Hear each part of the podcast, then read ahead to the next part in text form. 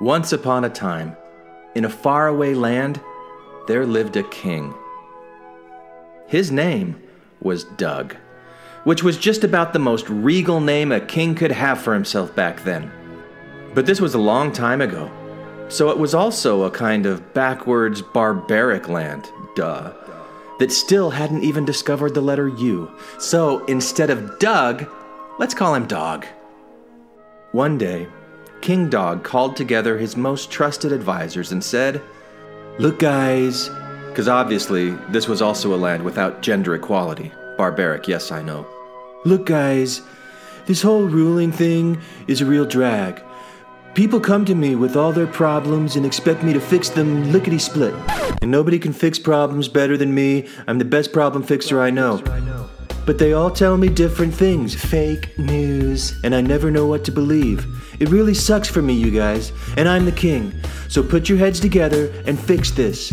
I need one capital T truth to make all this crazy stuff more easier for me, okay? And get this to me quickly. I don't want to have to chop off any of your heads. So, Dog's advisors went off, intent upon keeping all of their heads. Well, except for a few advisors that the rest found particularly annoying, that kind of wanted their heads gone, but that, that's a different story altogether. But true to form, they found a solution and brought it back to the king lickety split. And the solution they presented was brilliant. Uh, here's how we see it, King. By no fault of your own, of course, you are troubled by ignorance, so you need knowledge of all things. You are troubled by imprecision, so you need something that is precise. You are troubled by uncertainty, so you need certainty. And we have figured out how to give you all those things. I like it, said King Dog. Keep going. So they did. Dear King, the most common problems you deal with, by no fault of your own, of course, are land disputes. If you had an exact map of the entire kingdom, a map that showed precisely where everyone's property lines are, Could we build walls around these property lines? I really like walls. of course you could build walls, but just hear me out here. You would see all and know all, down to the most precise detail, and have far less uncertainty to deal with. Uh huh. Uh huh. Know all. See all. I like it. I like it a lot. Said King Dog. Go do it. So they did. Now, I could tell you in excruciating detail how the map, in order to provide even more certainty, precision, and knowledge, developed and changed over time to include not only exact property lines And walls, don't forget the walls. and walls, but also every minute piece of property owned by any citizen food, clothing, livestock, kitchen utensils, lady friends, etc., as well as exactly where all these citizens themselves were at any given time. Last week, Japanese scientists placed explosive detonators at the bottom of Lake Loch Ness to blow Nessie out of the water. And I could tell you how, in order to fit all these precise details into the map, the map had to be drawn exactly to scale until said map was as large as the entire kingdom itself. And I could tell you how, in order to keep said map as accurate as possible, each citizen was tasked to update all changes to their own areas of the map in real time. And I could tell you how the results of all of this effort meant that they all just kind of began to live inside of the map itself. And then, of course, I could also tell you how they eventually tried to simplify the first map by creating a newer map and then another map and then another map and onward and onward, etc., etc. But that would take too long, and I think you get the point. Or at least you get a point. I mean, that story must mean something to you, even if it doesn't mean exactly the same thing to me. But this story is my story, so I'm going to tell you how I see things right now. And like said map, I reserve the right to update and change. We're all living in a map exactly like this. Well, maybe not exactly. I mean, we at least have discovered the letter U. But the world we live in is a man made construct, an interpretive space between reality and our own limited abilities to perceive it, a limited illusion of our own constant daily creation. No, I'm not going to get all Elon Musk on you to suggest that we're living in a computer generated simulation. Maybe. But I am going to suggest that we are at least living in a culturally generated simulation. And I'm going to suggest that you may be so caught up and ensconced in it, ensconced, My sophomore English teacher would be so proud. That you may not even see that you're in it, like that fish who doesn't know what water is because water's the only environment it really knows.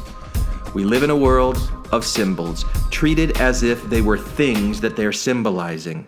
We live in a world of fictions that we've generated ourselves to assuage our fear of uncertainty and the unknown. We mostly present these fictions to one another as if they were capital T truths, and we tell ourselves stories about what percentage of things we know and what percentage of things we don't. But how can you know how much you don't know? No! No! No!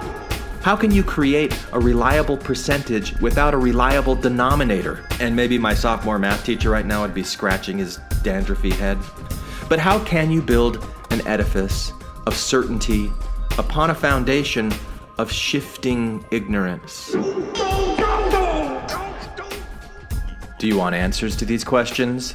If so, you come to the wrong place, because all I got are more questions. This is Infants on Thrones. The philosophies of men mingled with humor. We are the Quorum.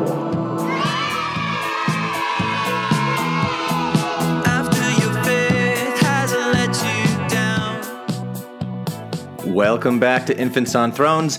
I'm Glenn Ostlund, and this is episode 570 on Dogma and Slippery Pete. Now, that's a reference to Jordan Peterson, who Tom thinks is super, super slippery. You'll hear that in today's discussion. So, here's what today is today's really kind of three things in one. The first thing you're going to hear is a panel discussion that was recorded live with Patreon supporters a few days ago. Uh, we reviewed a podcast by Jordan Peterson and Sam Harris where they talked about dogma, and a bunch of other stuff. You'll hear that come out in the conversation. Then the second thing after that, as uh, our first extended Easter egg, is an email that I was sent by another of our Patreon supporters, Claudia Reppin. Um, she had some comments on this same Sam Harris Jordan Peterson discussion, so I read that and comment to that. That was something that I shared with our Patreon supporters. And then the third extended Easter egg is going to be a selection of quotes that I pulled out of the conversation between Sam Harris and Peterson as I was preparing for the panel discussion. And then I have some comments in there, and I shared that with our Patreon supporters as well. So you're going to get all of that today in a long mega episode. I hope you enjoy it. It's all coming to you right now from Infants on Thrones, straight from my heart, with love and slippery peatness stuff. I don't know. I'm gonna, we'll, we'll let Tom. We'll let Tom talk about the slippery parts of it. Here you go.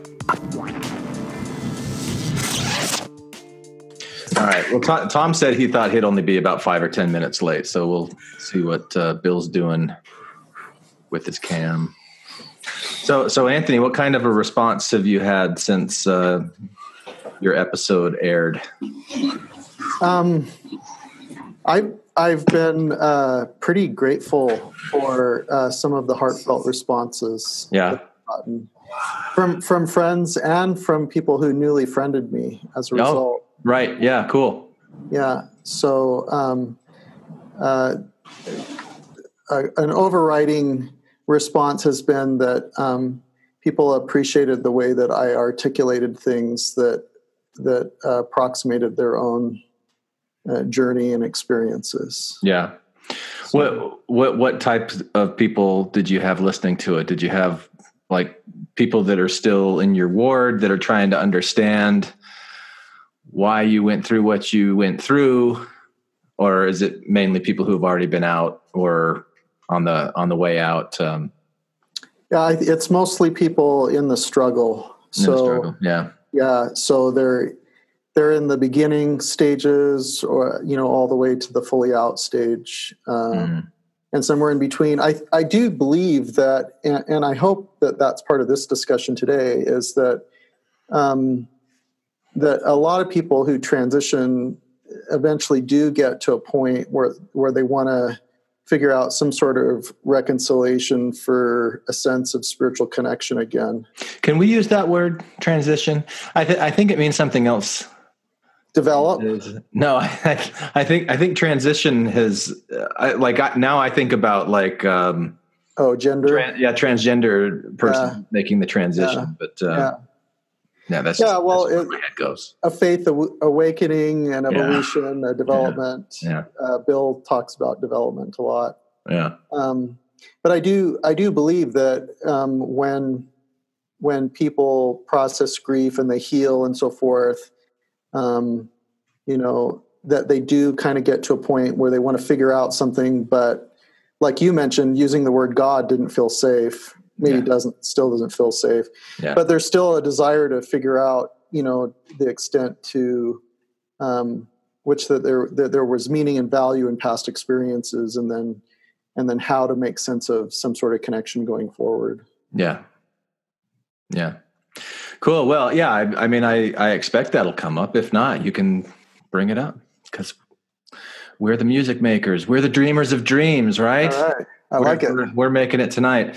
Um, I was going to say, oh, just for, for those of you who are sitting in, um, if, if you're not directly involved in the conversation, I'm going to put you on mute, but you have control on your side as well. If, if you want to say something and chime in uh, to, to unmute, and there will probably be, t- be times in the conversation where we uh, ask for feedback, but if you've got something burning that you want to say, say it. If it starts getting annoying, I'll let you know.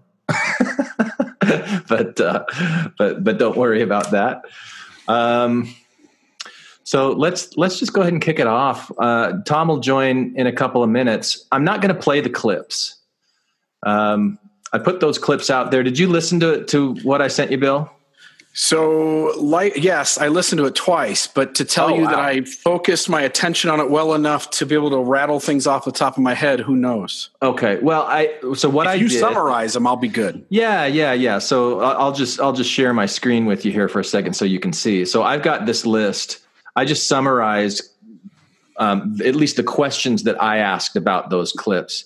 So that's what I'm going to be going through as, as we talk. Um, I'm going to expect Anthony to chime in a whole bunch. yeah, That way I Christian to too. nothing. I mean, Christian was the reason why we did a Jordan Peterson, Sam Harris discussion the first time around. Beautiful. Um, yeah, man. Yeah, Glenn, this this uh, you know podcast that or this conversation that they hosted. yeah. That there was a quote from this conversation that I posted on Patreon a while back. You started to read it. And Oh, you're like, okay. no, this is way This is too, too long." long. yeah, was it was it the uh, it was it Jordan Peterson's conception of God? it was. Yeah, Yeah, yeah, that's a, that's definitely a TLDR yeah. uh, thing there. Even listening to it and trying to unpack it is like, Yeah. oh, okay, how- th- there's there's so much to it yeah. that they just you could do a whole episode just on his four uh, impositions of what God is. yeah, and and right, and those were just four of his. I mean, I, I haven't I haven't watched the the second night. I started it. I got maybe about ten or fifteen minutes into it. Gotcha. But did, did, did they go into it more in that second one? Uh, I didn't find the second one as interesting. Um, man, I just the first one I've listened to two or three times and loved it. Yeah. All right. Hey Tom, you all set up? Yeah, can you hear me? Yeah.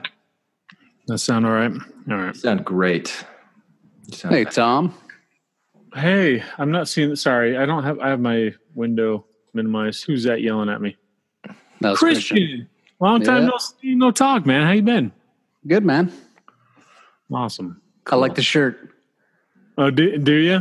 Wait, what about, what about mine? What is yours? Oh, Star Wars.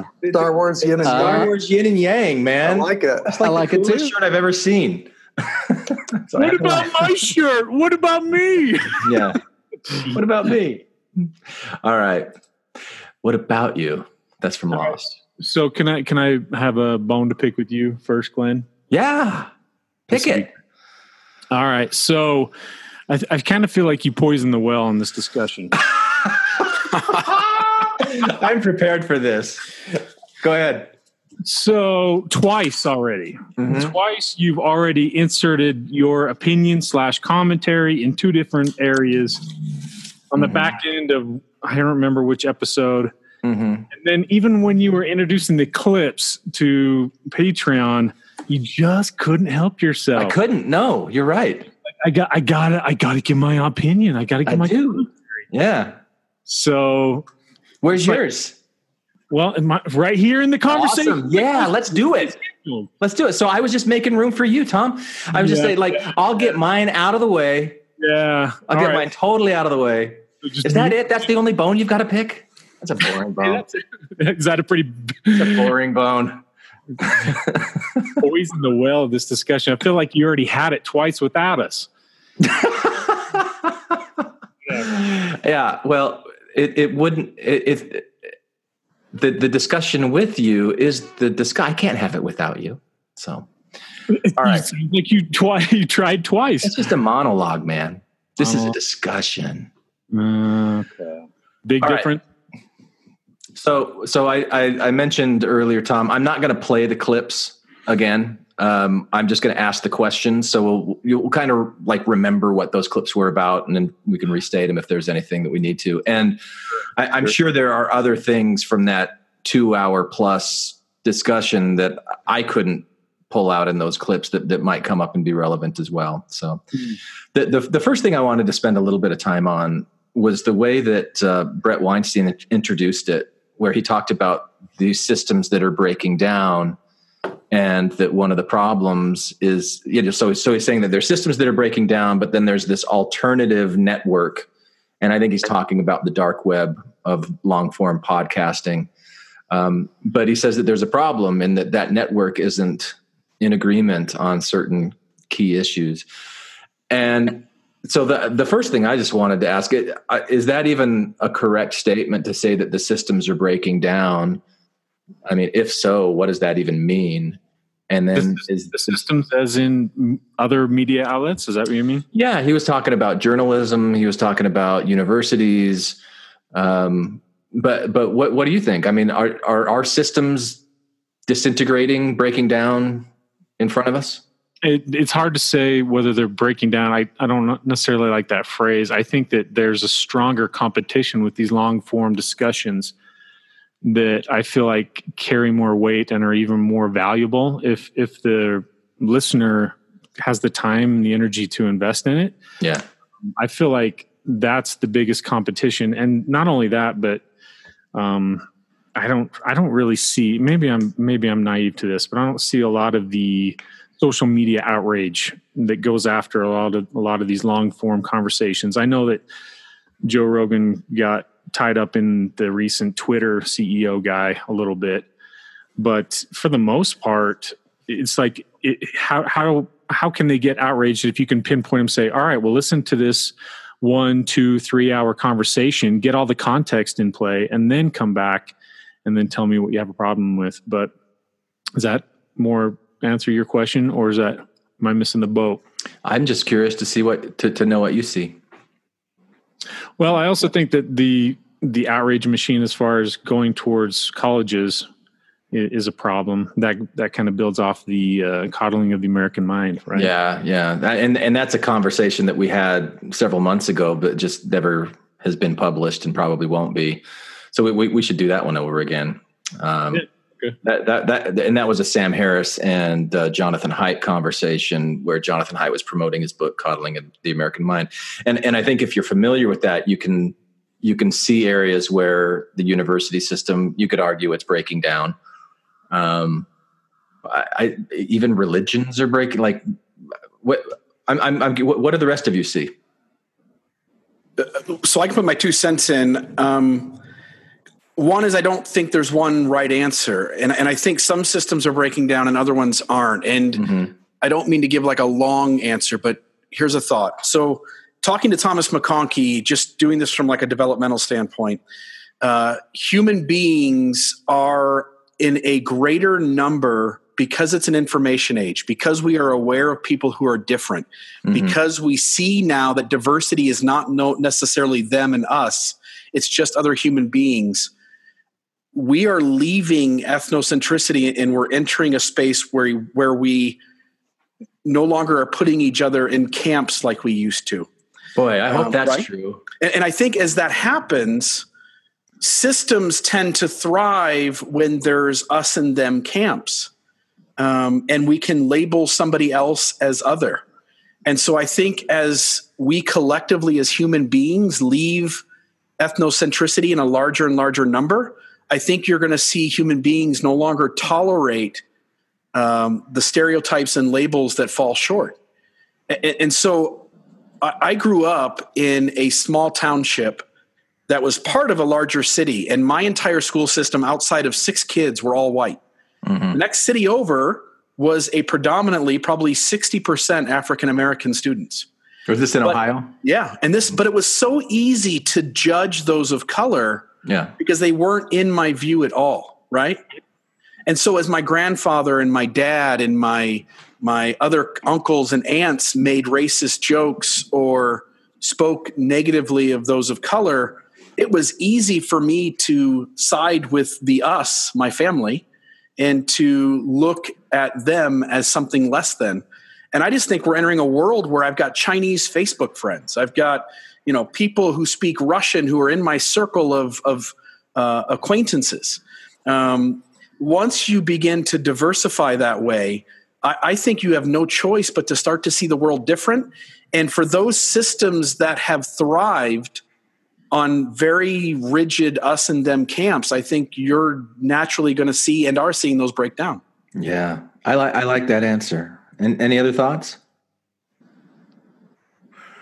Yeah, I there there was um, a there was an episode that Matt and I did a little over a year ago where we were re- reviewing a Jonathan Haidt TED talk um, about like cultural membranes, and that that's what I hope is going on uh, is that all of these these smaller membranes that have been strong are breaking down, and what we're kind of doing is we're merging into a larger membrane but but as that happens i would expect that there's going to be conflict like we see a lot of conflict um, but the end result and who knows how long it will take um, but that's what i hope is happening well i also think that we're also seeing uh, sort of a doubling down in a lot of areas with the tribalism and that's yeah. really problematic and it, it's disheartening in a lot of ways yeah. because some people you know they see this like what bill was talking about this more globalistic culture where people are interacting with different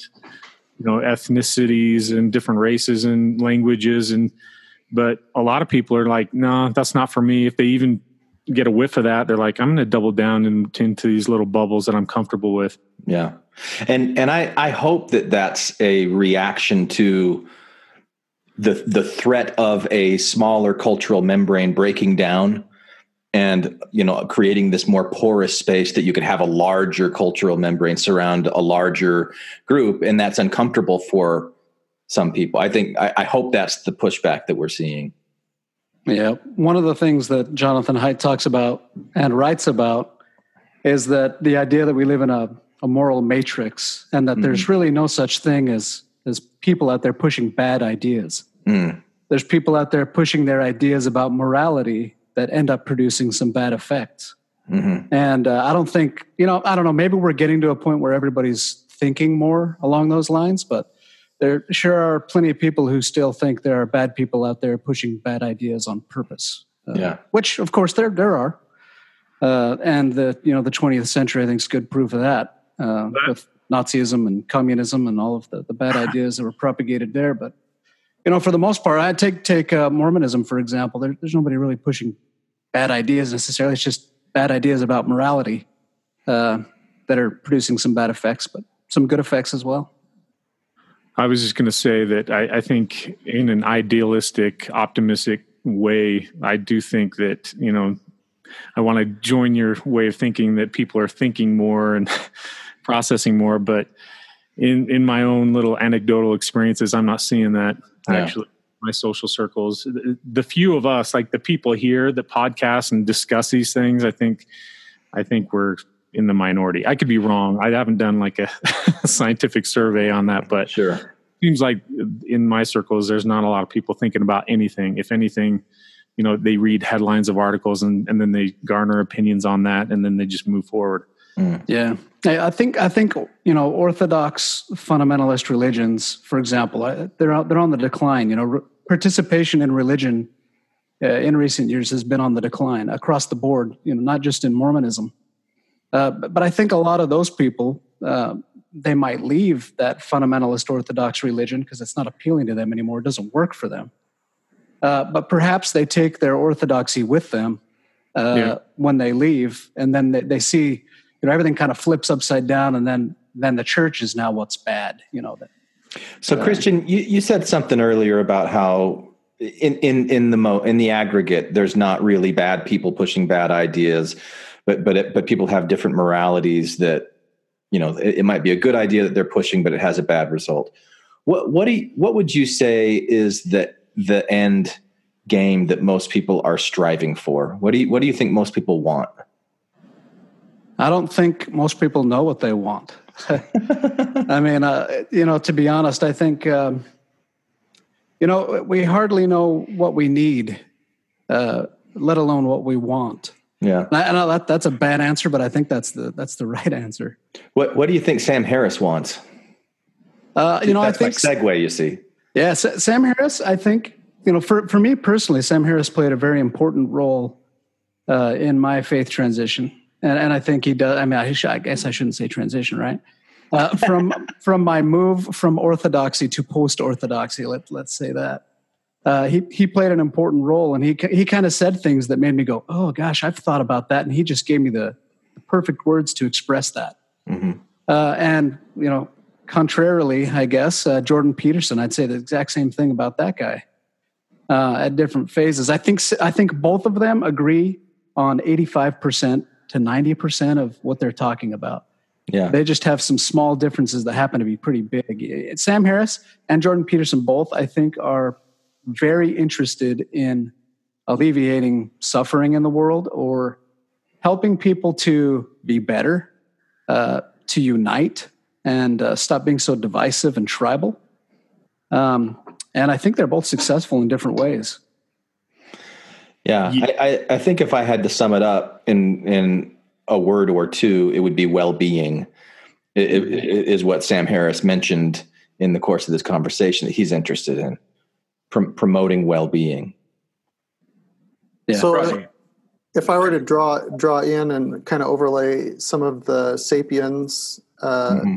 language on top of it, um, I, I, would say that Sam Harris wants to develop a new uh, fiction or myth construct um, by which we measure ourselves and um, base it on his view or perception of secular facts to determine what's morally good and how we bring about well-being. And um, i think he would that, take issue with that being called a fiction. Um, well um, how do you say the word hermeneutic heuristic heuristics yeah. yeah yeah so he could use that um, a, a, framework that is built um, so maybe he wouldn't like the word myth or fiction, but it, it's the same thing for all intents and purposes of what we're talking about. Mm. And that Peterson is suggesting that there might be some meaning and value in the fictions and myths and stories uh, that we've carried over time, and suggest that we can we can draw on those things in a sense that there's art and value in them.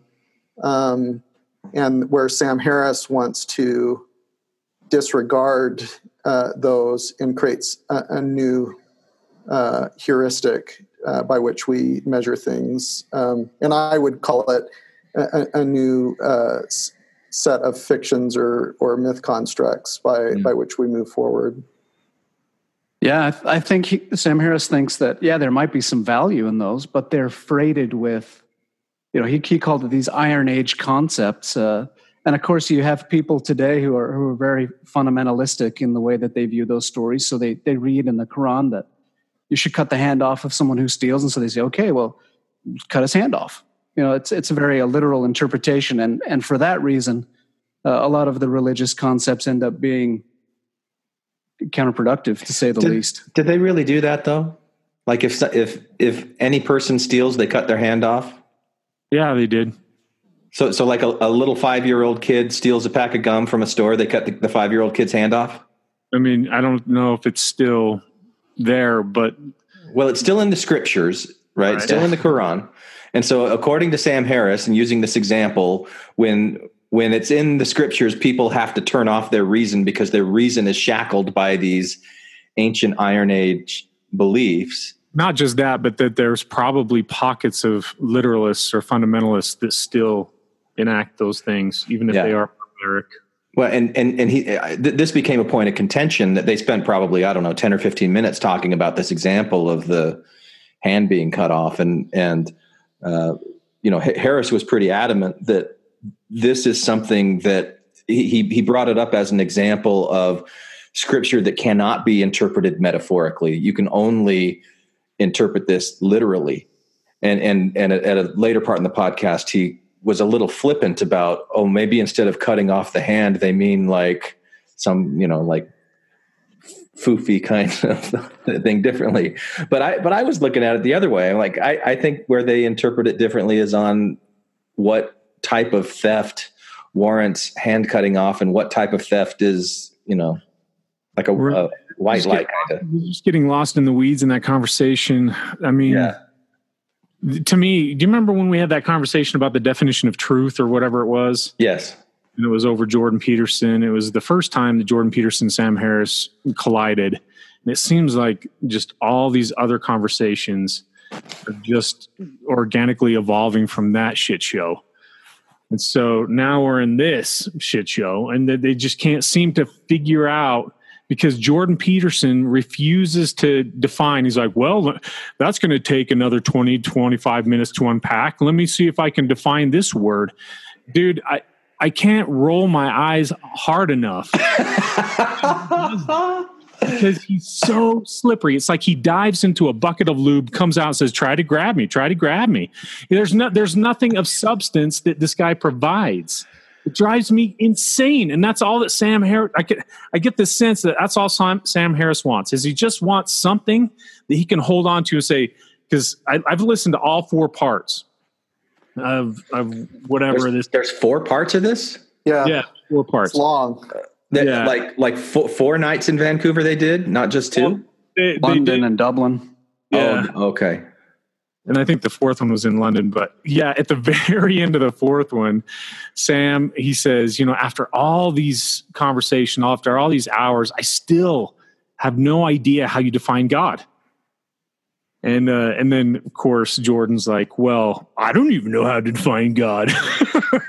it's just it's so freaking slippery. I can't stand it. And, and all I feel like I'm doing is just echoing what I said in that earlier conversation about the definition of truth because how can how can you have a conversation when someone refuses to clearly define something like that whether it's whether it's truth or whether it's God or whether the, the power of scripture or, or fundamentalism. And, and Jordan is just all over the freaking place. And the problem is, is like what you said, Glenn, is he uses all these big words and he goes off into so many tangents that are actually really articulate and very productive that people just get lost. Like, oh, was he talking?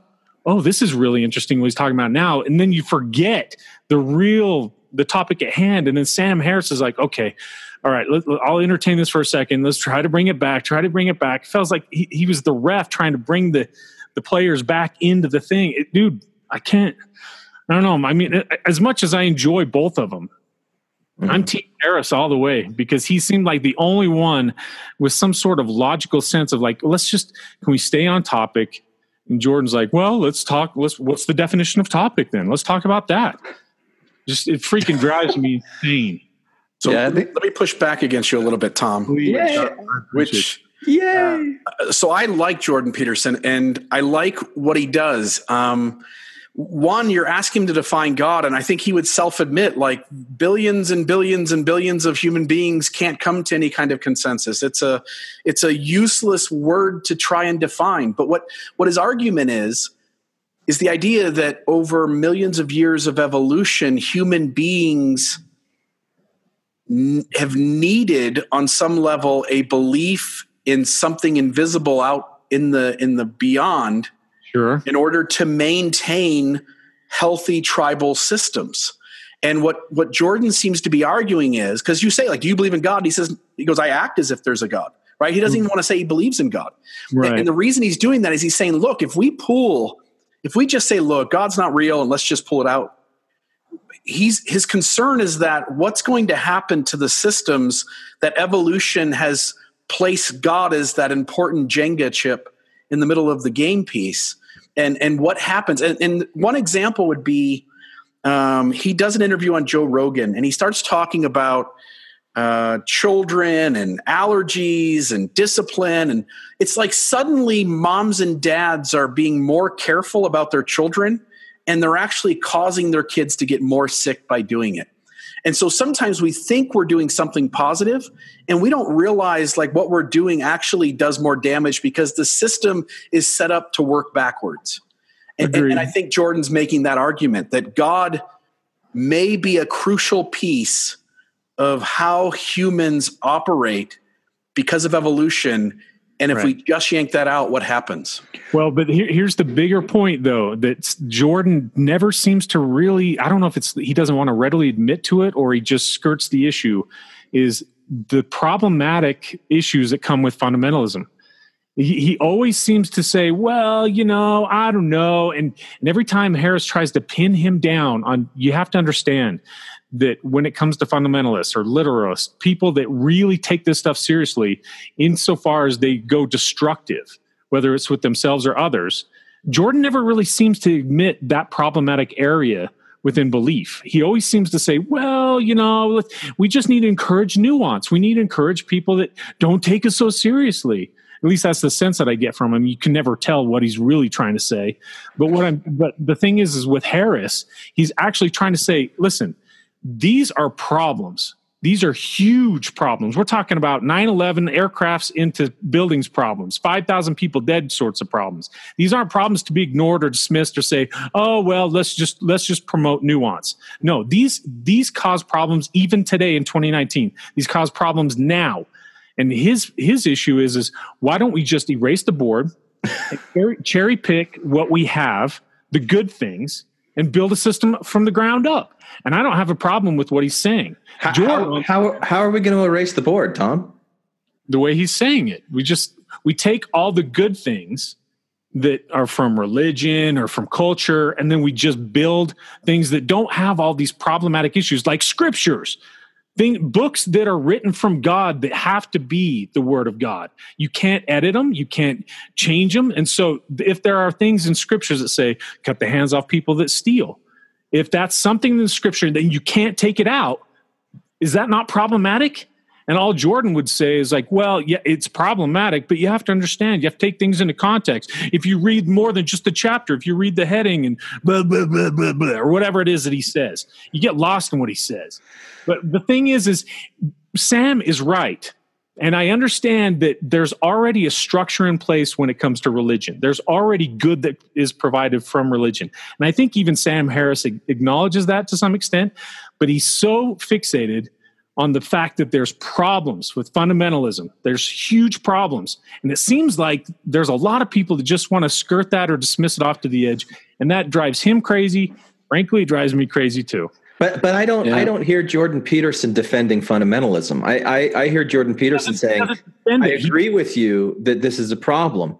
But but you know like what what is the solution? How do we get to a solution? Because you can't just wipe the board clean, Tom. Why? Why?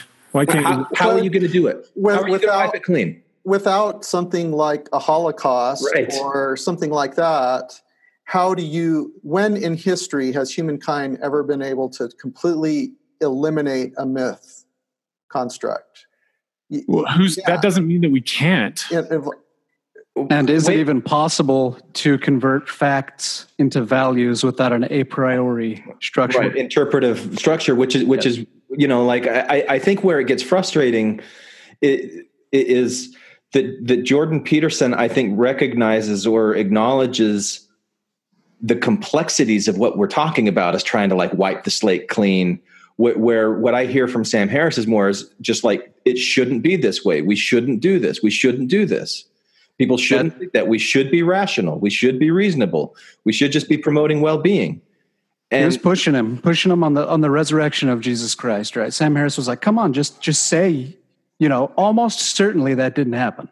Yeah, well, I mean, I think that's it. a different issue, but but yeah, I mean, he he he he wants Jordan to be more clear on on uh, a lot of things like that, like but like if, God. If if he is, what does he lose? If I, Jordan I Peterson is more clear, what does he lose? I think I think he loses a lot of the, the appeal that he has. You know, I, I think he appeals to to people who hold fundamentalist views, um, and I think he possibly integrity, Christian. I, I mean, I, I think he loses his integrity because I, I think when when Jordan Peterson says, "Look, I'm trying to figure this out too," like we're having a conversation right now where we're trying to figure it out, and these are really really complicated issues. And then yeah. he talks about his experience in writing maps of meaning and what he learned there, and how he was trying to identify these patterns and different, you know, like it runs really really deep into the psyche, and and it seems to me like when he's trying to to have these really deep conversations, Sam pulls it back into like these really kind of surface level. Well, but look at um, people in ISIS who rape women and they they use the scriptures as justification to do it. It's like, yeah, I think that's bad too. Yeah. Yeah. Well, this goes back to, and they, they, use this analogy occasionally throughout the conversations about throwing out the baby with the bathwater, right? And and to me, every time I hear that analogy, I'm like, I don't think it's quite appropriate because it's it's not to, to me it's like the bathwater sometimes is way overwhelming it, and the thing is is jordan doesn't seem to see it that way he's like no there's a there's a lot to be that can be good from religion and so if you just did with if you just did away with it you would lose a, lo- a lot of it and sam keeps saying why i mean and not only that but we're not getting rid of all the good things that you can get from religion and and that's the frustrating part to me. And and, and I get what everyone is saying. I, I even saw that Justin said that he disagrees with me about getting rid of it altogether. I I think that you can get rid of it. I think you can. The thing is, this is a big undertaking, and I think that Sam also acknowledges that he's idealistic. Should we should we send people door to door, Tom? Okay, yeah, sure. Send them door to door. That's fine. and that and that's good. That's going to change people's like deeply held no, beliefs. No, no, you don't understand. Um, I know I don't understand. So, I don't know how to get rid of it. But I'm not. You're making it sound like we need to get rid of it like in 24 hours or in like one year. Okay, if, give me a time frame. If we started somewhere, if we decided that we were going to slowly dismantle their religions and then we're going to start to build like this i don't know organization that was that takes all the good things that we got from all of our past all of all the myths all the legends all the religions and we take everything that really brought us you know uh, into a more productive way as human beings that promoted you know uh, social stuff and all, all, all, that stuff if, if we can find a way to get all the good stuff take all the babies out of the bathwater and put them in all one area and I don't understand why Jordan's like, we can't do that. We can't, we can't do that. Why? And yes, it is a huge undertaking. And yes, it is idealistic. And yes, it's more probably. I don't, I don't hear him saying we can't do that. What? I don't hear him saying we can't do that. Jordan? Yeah. Oh, I do. I hear him saying that you can't get rid of religion. It's too important. It's too it's too woven into the fabric of of human beings, into who we are. I mean, towards the end when he starts to def, def, defend the Bible was I, I, don't even know what to say about that. I, to me, I think the Bible is important as just any other historical text. Yeah, it's important. Yeah, you can get good stories from it, but you can also get really, really problematic things in it. You know, and it's like, why can't we just take the good things from our history instead of saying no no no we can't we can't lose the bad things either. We have to incorporate them too. Why? Why? Why can't we move forward as human beings and say why can't we just get to a place where we don't have to continue to carry this negative baggage into our future so i, th- I think we are but i think it's 4000 years away um, Maybe. Part, part of the problem is the majority of the population, by far, are deeply in tribal thinking. You you you can't walk in and say like, "Hey, I'm going to take your system away from you." Those it would be anarchy. It would be it would be chaos. Uh, yeah. Those people can't handle that. So if we get a room of people like you and me, Tom, sure, we can sit down and say like, we're probably going to agree on 90% of what's healthy for a human being to have as their their rules to go through life and to and to have guidelines to live by. But I'm telling you, man, my my parents, for instance, I love my mom and dad. They're smart. They've got IQs. My mom's around 115. My dad's got an IQ around 125. They're they're smart people. Their conversations are so superficial and so tribal. If Donald Trump, uh, you know, pulled a gun out and shot somebody, they'd figure out somebody to defend it. Sure. Uh, you can't go into those. You can't go to the majority, the average human being. You can't right. go into their world and take their system away. They're not going to let you. No, I agree. But why why can't we start from somewhere? I think well, I think it's already started. and, it's and, and let, let, let, let's identify what they identified as the main problem, which was dogma. And, right. and so they talked a lot about dogma and, and whether it's religious dogma or it's non-religious dogma, that dogma is a problem. And, and the way they defined dogma was when you have certain ideas that cannot be challenged. They, they, they cannot be challenged. They cannot be questioned at all. Right. That's what that's when that's the problem. And so then then from there, where would you? What is the solution? I mean, you, you need to be able to have free discourse. You need to be able to have disagreements. Well, this that's the problem is if you if you open the door to creating exceptions in in sort of a literal or fundamentalist sort of religion, that that causes all kinds of problems. The Jewish faith is an exception because for some reason they've been able to incorporate nuance throughout the generations. But like if you take Mormonism, they don't take kind to a lot of nuance. They really don't. Sure. I found that out the hard way. Yeah, exactly. Bill, Reel is a testament to that. Yeah, yeah. But but you know, so like when we're talking about wiping the slate, that sounds to me like we're leaning into dogma. Why? Because we're saying there, there's a certain way that things have to be, and we're not going to tolerate anything else. No, I don't see that at all. Maybe we're just not seeing the same thing. I see it as probably. Let, us which clean, is which is good. I like that. But that let's let's build a foundation with all the things that make humanity what it is. But let's leave all the negative baggage behind. And yeah, you're you're right, Bill, that we can't change. I can't even change my own parents' mind either. But if we but if we can start somewhere, I mean, maybe we can start planting seeds in our kids and their kids' minds. Maybe they'll be better off because they won't have the negative baggage from like, you know, we need to cut people's hands off if they're caught stealing. If they don't have that to that kind of hinders them, they're like, oh, uh, wow, this is kind of an archaic, barbaric sort of uh, teaching. Uh, it's happening. It, it is. It is happening. I mean, as as as the internet continues to connect people together. I mean, how how many generations are we in where we've got this technology where we're able to sit and have these kinds of conversations and okay. expose each other to different kinds of ideas? It's going to take time. You know, Bill said four thousand years. I mean, who knows?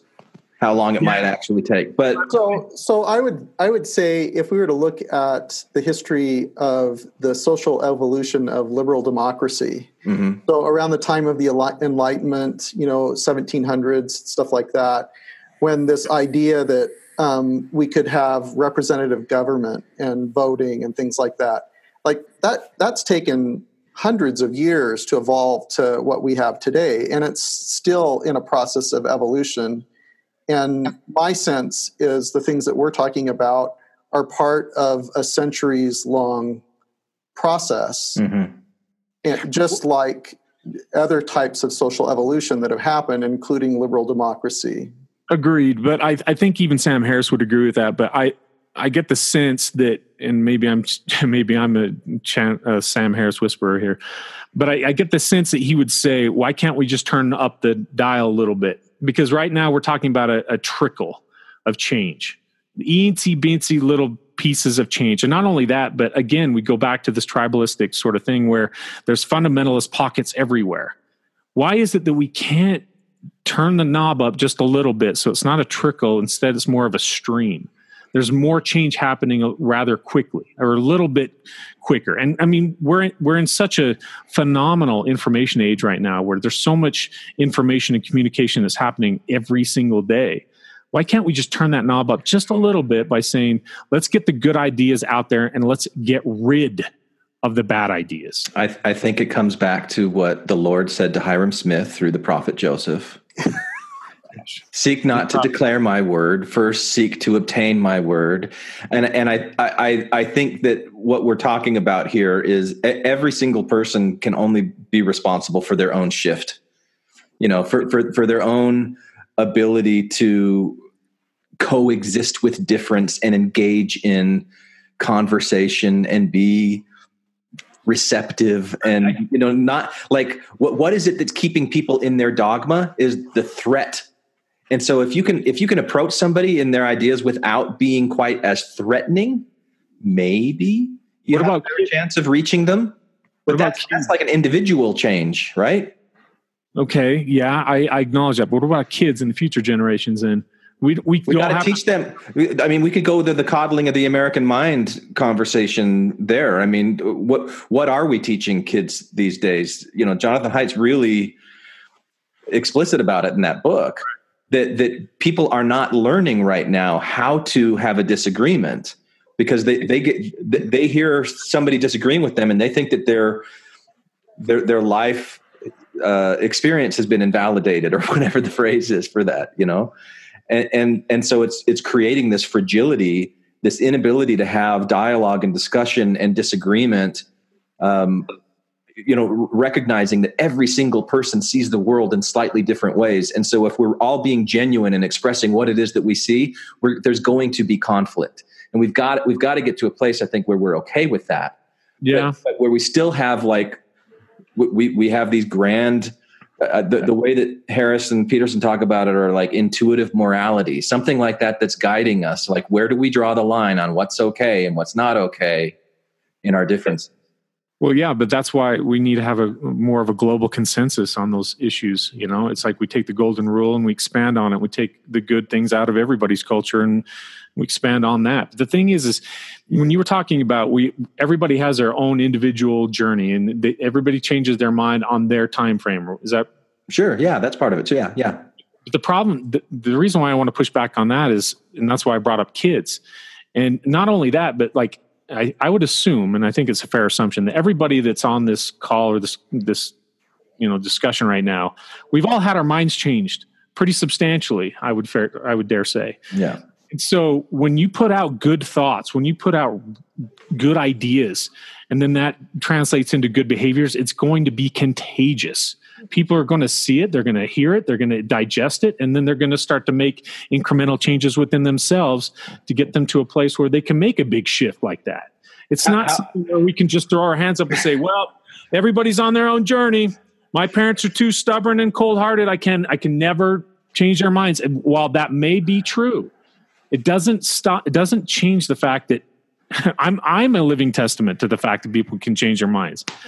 You know, so, so are, are, are, are we suggesting that we all follow Lucifer's plan from the pre-existence and just compel people to do the right thing? Because you've got, you've got you've got three kids, Tom. Right. You've taught them certain things. Are they following everything that you've ever told them is good? Not are everything, they? but but the fundamentals, yes. The big yeah. thing, like like people that are gay are equal yeah. male and female that's they're equal. There's no sexism there's no discrimination. I mean th- those things all my kids are on totally board with it. Yeah. tom like, you're changing the world. Yeah. Well, you're doing it. It's happening. You're doing it. In fact i had this quick little side note. My son we were down at my parents or something like that and my dad brought up kind of this, this sort of homophobic rhetoric or whatever you know?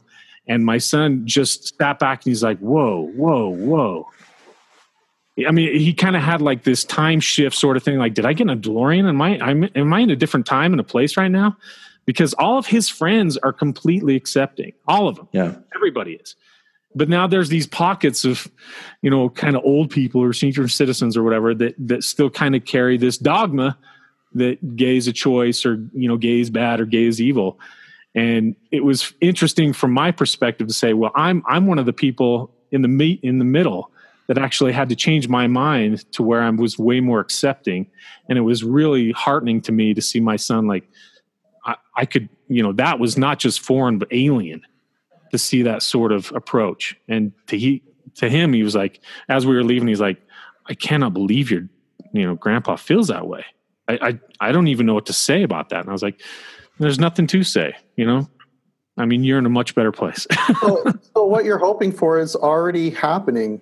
The majority of kids today are LGBTQ affirming. Mm-hmm. Right. The, the, majority of kids today know that it's totally absurd to believe a 600 year old man built an ark. Well, they, they, the majority of kids, you go talk to high school teachers about the kinds of conversations that they're having with kids in class. And, and the kids today are not, they're seeking spirituality, but not religion.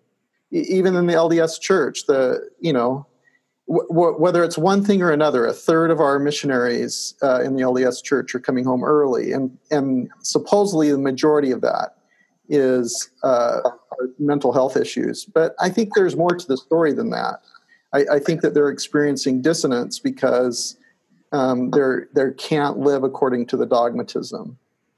That's part of it, I think. Yeah, and I think Tom, you're you're. I mean, how does one collective group of people go to another collective group of people and say, "Hey, we're we're enlightened." and we've got a better way for you to do things and this is how it's going to be because and essentially what you've done is you've implemented the very thing you're challenging which is you're imposing something that can't be questioned i just don't know that there's any better way to do it than what we're doing and what we're doing is working but yes it's it's slow but and this is where an understanding of like of of the, the the human nature, the the thing that um, Jordan Peterson brought up about chimps, that they they go on these raiding parties and they see some foreign interloper and they rip him to shreds. The chimps of Gombe. Yeah, I mean that's what we see today too. If there's a threat, we we, we've got this biochemical response. We go into fight or flight mode and we retrench and we attack. So, so you asked why can't we just take all the good things from all of the, the, the different cultures because there, there's still at some basic gut level a fear of the foreign that people have to learn how to master on their own. And isn't it more than that? I mean, when you look at the chimps, it's their evolutionary mechanism to go to war with each other when they feel like they're their tribe is being threatened in some way, right? Yeah, right. And, and, so we as human beings, we go to war for a million reasons, religious reasons, political reasons, all that. But all that's bullcrap. The reality is it's evolutionary for us to do it. And now we're just adding another layer of reasons to why we do it, right? The real reason is that millions of years of evolution have us designed to want to protect us and mm-hmm. to fight against them. And so we might say it's the invisible man in the sky that's the reason behind the war, or uh, because I'm a Democrat and and and those guys over there they're dictators. But that's not the real reason. We're programmed in our DNA to pick out who looks like us, walks like us, talks like us, uh, who believes like us, and then everybody else is the bad guys, and to go after them. Well, yeah, and, and I I don't disagree that in it's it's a difficult road to fight against you know our biology or our genetics or whatever and that we are designed to be tribalistic but we still can. And we still should. We still should strive for a global community.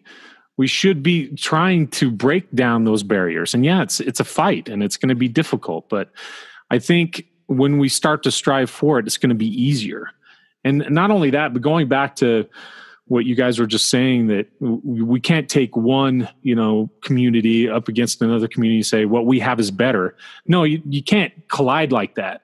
But if you lead by example, if you show that okay, we're going to have a community here, and we're not going to have missionaries or anything like that. But we're going to we're going to start to build up this thing, and people are going to start to take notice.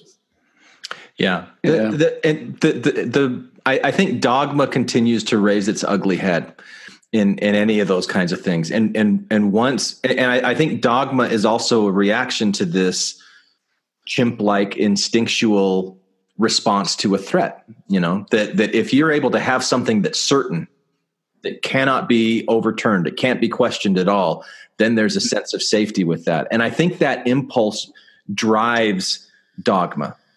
Yeah I agree. And, and, and it and it's a it, it's a challenge. And so it's it's almost like there's this like fluctuating cycle of rigidity and it breaks. And then people form these groups, uh, you know, with these great greatest of intentions, very idealistic, and then it becomes rigid again, and then it breaks, and then you know, I, it just is the cycle that keeps happening over and over again.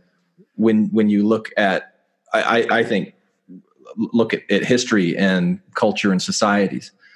Yeah, um, so I've, I've, I've got two observations. You know, the first one was that I don't know if you've read Jordan Peterson's Twelve Rules for Life, but he, yeah. he talks in there. One of his rules is uh, put your house in perfect order before you criticize the world. Mm-hmm. Right. And I think there's some real wisdom to that. That most people really need to turn inward before they start turning outward. Of course. Uh, even to their own family, you know. Uh, uh so I, I think there's wisdom to that kind of process of turning inward first and understanding yourself what exactly is going on uh, before you you can turn outward. And I think there's way too much outward focus and not enough inward focus. Um, and then the second observation I just had was, you know, they talk in there about, or at least Jordan Peterson does towards the end when he's trying to define God. He talks about how men organize themselves into hierarchies, and the men who rise up the hierarchy are are following correct principles that allow them to be voted up the hierarchy by the other men. And I think a lot of times why that happens is because they're adhering to dogma. Uh, dogma isn't necessarily all bad, right? It's kind of a shortcut to doing the things that you should be doing. Uh, again, like Jonathan Haidt says that that uh, our view of morality and enforcing morality might end up producing some bad effects. I think we figure that out as we go along. Like nobody really knows what's what's moral until you try everything. Uh, and then you figure out what's moral and we kind of develop these patterns of behavior that we end up canonizing in some in some instances which is why we have religion uh, in, in large measure so dogma while it has its negative aspects it's, it's also got a positive aspect to it right yeah but but i also think that what sam harris is promoting is if if there's sort of a, a basis of critical thinking and sort of taking the scientific uh, way of looking at things to where if if there's a better idea we'll just implement it. That's that goes right in the face of religion. Yeah but f- from a pragmatic standpoint I, I, would wonder like honestly and and this isn't meant to be degrading to uh, the vast majority of humanity but how many of the vast majority of humanity even has the iq potential to understand a lot of what sam harris says for example I, I think there's there's real value in working within an existing framework to try to further this purpose rather than saying, hey, let's scrap the whole thing. We need to pull in the, these good things from everything we've done so far, and this is what it looks like. Okay, um, okay. This this is really interesting because now we're getting right into the root of the disagreement between Jordan and Sam. Okay, so and I'm, I'm curious, especially from you, Bill, the Jordan whisper, that uh, okay, so if we just stick with the way it is, you know, we just stay on the path where religion is what it is, and there's fundamentalists and literalism everywhere, and there's these pockets or whatever. So, how do we dismantle dogma? How do we dismantle those pockets? How, do we just not address it and we continue to just turn a blind eye to all the problematic things that that does? So I, I, can only put my two cents in, and I don't know that my view would be what Jordan Peterson's view is. I I would say that First off, the debate between Sam Harris and Jordan Peterson, I'm much more excited about where they agree, where their agreement is. And, and they both agree like the, the big problem is when dogma can't be questioned. So let's just take for religion, for example, uh, the idea of freedom of religion. So if the Jehovah's Witnesses, if they don't want to get a blood transfusion for their child, they can choose to like exempt that, right? And like it has to go through the court system and somebody else has to decide. Or, um, you know, if, if if Mormons want to have an anti-LGBT doctrine or policy, we say like, yep, you can do that. The question becomes for the systems that are not allowed, the, for the systems that don't allow questioning to occur, what is a healthy way to put our foot down collectively as a society and say, if you're doing harm to another human being simply because they're different than you, your religion no longer reserves the right to do as it pleases and, and and I think that gets into a thousand. Like, let me ask you: a thousand years from now, there's still going to be fundamentalism. It's going to be much smaller, but I but it also may be more dangerous. And how do you go into those kinds of systems and say, like, look, for those systems that don't allow questioning to occur, don't allow competing ideas to happen, what do you put in its place? How do you get them to stop? I, I don't I don't know that there's an answer. I think Jordan's simply saying slow down. We don't know what the repercussions are if we if we just go in and start tinkering with things. Well, but th- that's why I, I think that's why I think Sam comes and says, "You're right. There's probably not a good answer to do that." That's why he he promotes. Well, let's just do away with religion then. What, One of the, the pieces of this conversation, and I haven't heard all four, um, so so maybe they touch on this in, in some of the later ones. But uh, Jordan Peterson raises this question um, that I don't recall Sam Harris asking. D- do you accept, Jordan's asking Sam, do you accept that there is some kind of interpretive mechanism between reality or facts or whatever you want to call it and value or meaning or our ability to understand this. And I never heard Sam acknowledge that, yes, there is something in between those things. Um, if there is, what is it? And why is it important to recognize what that is? And, and I, I think one of the reasons that Sam avoids that question is because it kind of undermines what, what I think is kind of a sim- simple idealistic approach on how we change things because you would have to say, oh, well, actually, we don't really even have the first clue about what truth is or about the world that we live in is. We don't we don't really have the first there, there were a couple times in the conversation where they were talking about the brain, the way the brain processes things and and Jordan Peterson's like we still don't know much more about the way that the brain creates meaning than people 2000 years ago did. There's there's still so much that we do not know that any kind of interpretive uh, mechanism is going to be suspect. Now, that doesn't mean that we shouldn't lean into science. Science is the best way. It's it's the best one of those interpretive methods, but there has to be some kind of humility, I think, and and recognition that this is also what was it anthony that you said uh, we, we, need to create fictions like new fictions new myths like th- that that's how we fun- that's how we function right. as humans. Right. We have common shared myth constructs or fictions and and that's how it works. Yeah. And so it takes a long time to develop a fiction or a myth construct. For But the, I think that idea of I, I, I and I don't I mean I don't listen to a ton of Sam Harris, so I I don't I, I can't really speak for him. Um, but but my sense is that he's not comfortable with that idea of of those facts being considered incomplete or inaccurate or fictions. Yeah, well, I, I, think uh, Jordan Peterson mentions in Maps of Meaning, for example, that the world is both a place of things as well as a forum for action. Hmm. And that when we're talking about our, our myths and religion, essentially, we're talking about the world as a forum for action and not as a place of things. We're not talking about science, for example, because science deals with the world that is a place of things. And I think Sam Harris would say, well, there's, that's a distinction without a difference. Uh, you know, the world is the world. Uh, the truth is truth. And I think Jordan Peterson kind of parses and says, yeah, but we can't really answer questions of morality using science at this juncture. Maybe eventually we will, but historically we certainly haven't. Yeah. And uh, for the time being, we probably won't either. And, and and what I what I hear Jordan Peterson really wanting to get out of Sam Harris and Sam Harris really resisting is this acknowledgement that there is subjectivity in calling something good or bad. You know, they spend a lot of time talking about the examples that Sam Harris uses in what what's the book that he wrote? The Moral Landscape. Moral Landscape. Um, about like the worst case scenario and the best case scenario. Uh-huh. Right. And and and and Jordan's contention is that Sam was regarding that as a fact. And Jordan thinks, no, that's not a fact. That is a subjective ob- observation. And Sam's pushback on that was, well, you can't, you know, point to anybody who wouldn't tell me that the worst possible suffering for every single person isn't bad. You know, but it's still like we're using the medium of language. We're, this this word "bad," you know, like there, there is this interpretive uh, mechanism in between the idea and us that isn't reality. It's not reality.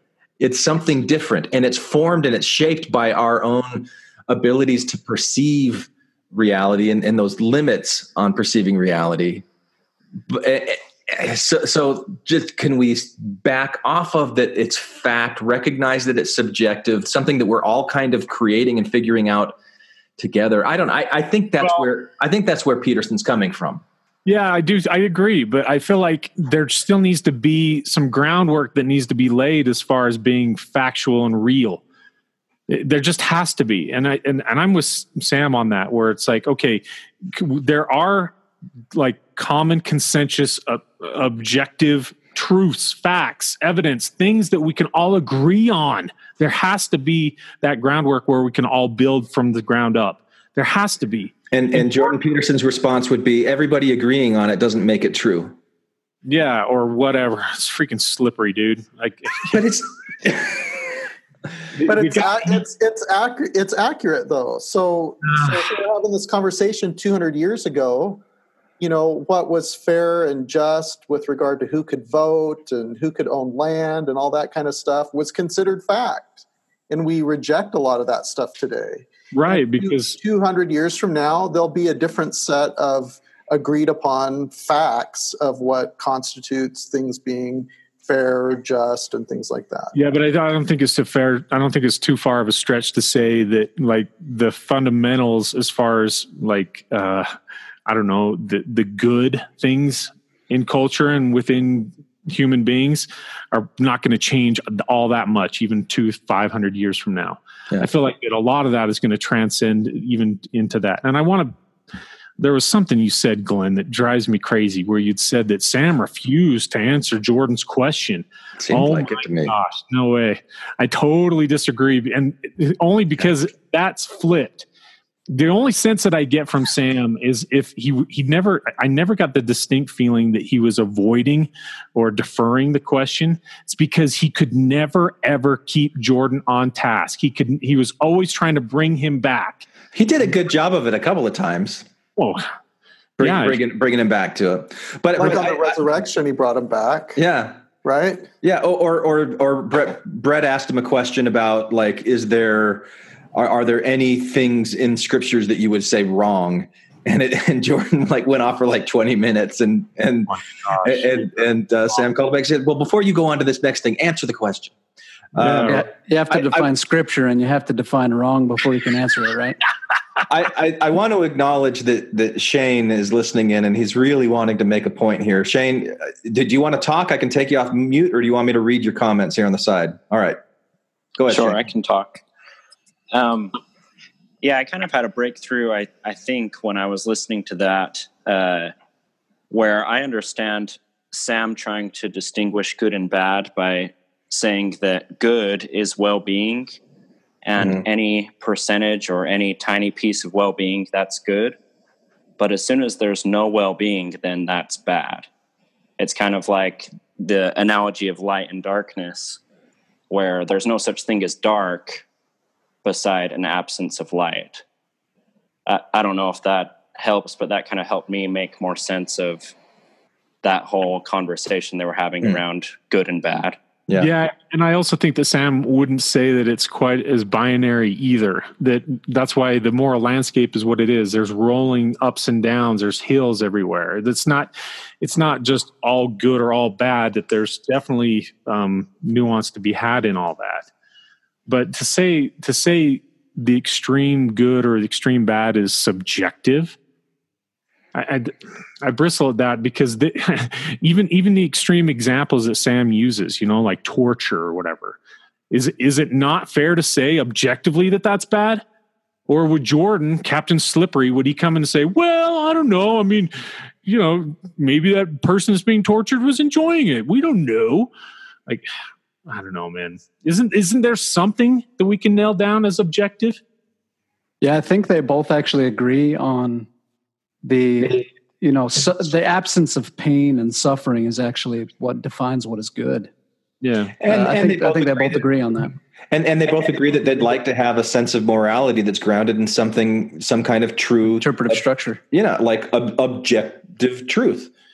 Yep. I, I think I think where they differ is Jordan saying how do you get to that? How do you get objective truth that isn't interpreted through some kind of a priori mechanism, you know, interpretive mechanism. And and that biases the truth right there. It it filters it. and we got the sigh. I'm hesitating because I, I, think this gets off into the weeds, but if oh, the yeah, goal we don't, we don't go into weeds, Bill. If the goal is to say like, look, everybody's well-being is so important, we just don't live in that kind of a black and white world. Sometimes my well-being is going to cause harm to somebody else. Sometimes promoting the the well-being of someone else is going to cause another human being harm. It just it isn't that clear. So I don't know how we create a, a litmus test or a or a system that gauges like what amount of well-being does every human being deserve and what kind of pain. So torture, for instance, right? Like are there ever instances where we torture someone in order to cause well-being to the collective society yes there is uh, I, I, just it's not binary and so i i that's why i like where these guys agree because i think the things they don't agree on nobody's ever agreed in millions you know a million years you know there were arguments around campfires before there were wheels you know and about these same maybe not to this depth, but these same kinds of ideas, like what what's okay for me to do to that group, and what's okay for that group to do to us, and and and I I, I, I think that their ability to disagree is amazing. I love it. I, mm-hmm. it, it and that's yeah, the key. So great. That's the key. How so do we great. create a space where all systems can have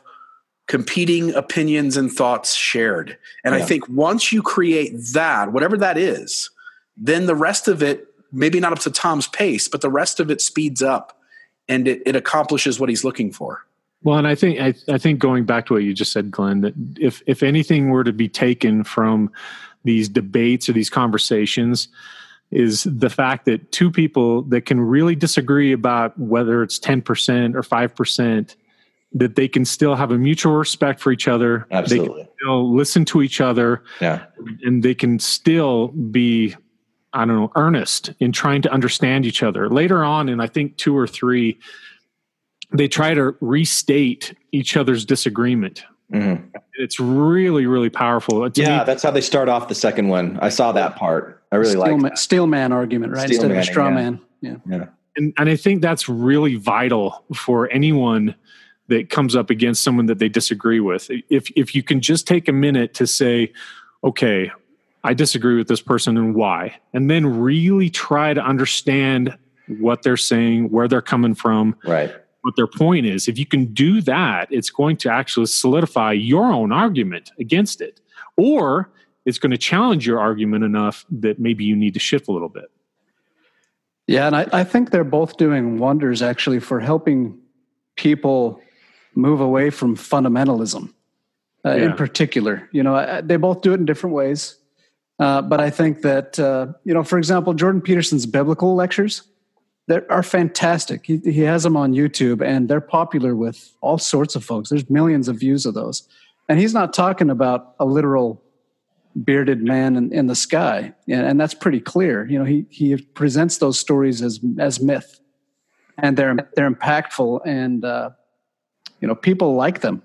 So I think he's, he's doing a good job. And of course, Sam Harris, the same thing could be said where he appeals to tons of people who are able to see the problem with dogma uh, and you know particularly the fundamentalist implementation of dogma um, so I, I, think that area where they agree and they're kind of creating these conversations has been incredibly helpful yeah. and and i think tom what what you just highlighted their ability to do that steel manning to to restate the other person's position when when you hear somebody that you know you have a disagreement with i'm hearing now.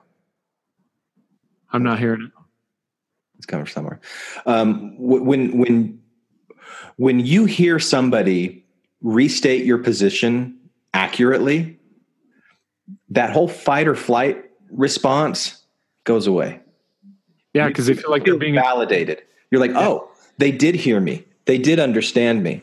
So it takes time, it takes work, it's a skill to develop. Yeah. But if you can approach people like that, where you're restating what you're hearing, you're doing it with respect, and then you know like even ask well i i see this differently do you want to engage in this conversation you know so they don't feel steamrolled maybe that's a way to to slowly put the walls down and have a conversation. So it's not just like you're wrong here you're wrong here you're wrong here and then you just got walls up and arrows flaming and shooting and attacking and cue the sting song fortress around yeah. Well, i mean because if you if you're going to ever put any cracks in the foundation of some of these fundamentalist sort of people i mean one way uh, to do that is to restate their position in a way that might give them pause just slightly. You know like if if i were to say to my dad like are you saying that you think that gay is a choice? Is that what you're saying? Because there's scientific evidence that disproves that position. Is that what you're saying and I don't need to, then I don't need to be the one that says, well, I disagree with you because you're ignorant and you're an old timer. So yeah, but stupid. you also just told him that he's wrong because scientists have told him that he's wrong. Well, but, but if I say, do you think that being gay is a choice? Is that what you're saying? Is that what you're really saying? And then you, maybe then you can introduce them to someone who's gay. Say, now tell this person to their face that's still pretty. That's that seems pretty confrontational to me, Tom. I know it's like every every every analogy I keep like, oh, all right, let's let's turn this on its head. Are you are you really this stupid, Dad? Are you really? Wait, you're really saying this?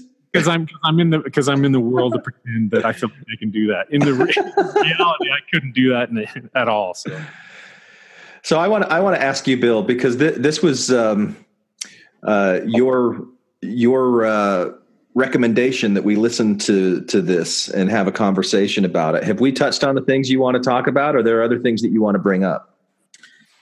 Um, one of the videos I sent you was Jordan just sitting down with a woman, and she's asking him what his concept of God is, and he and he essentially says, like, I don't feel comfortable saying any more than I've said. He gets angry. Um, that's like angry Jordan. That's the, right, that's the right. Jordan Peterson that I don't like and what he hits on and, and they and i think it, they hit on it in this conversation too. Uh, one of the things that goes along with fundamentalism is the idea of certainty right? The reason that things can't be questioned is because the leaders at the top of a system uh, are imposing certainty that they've got it right.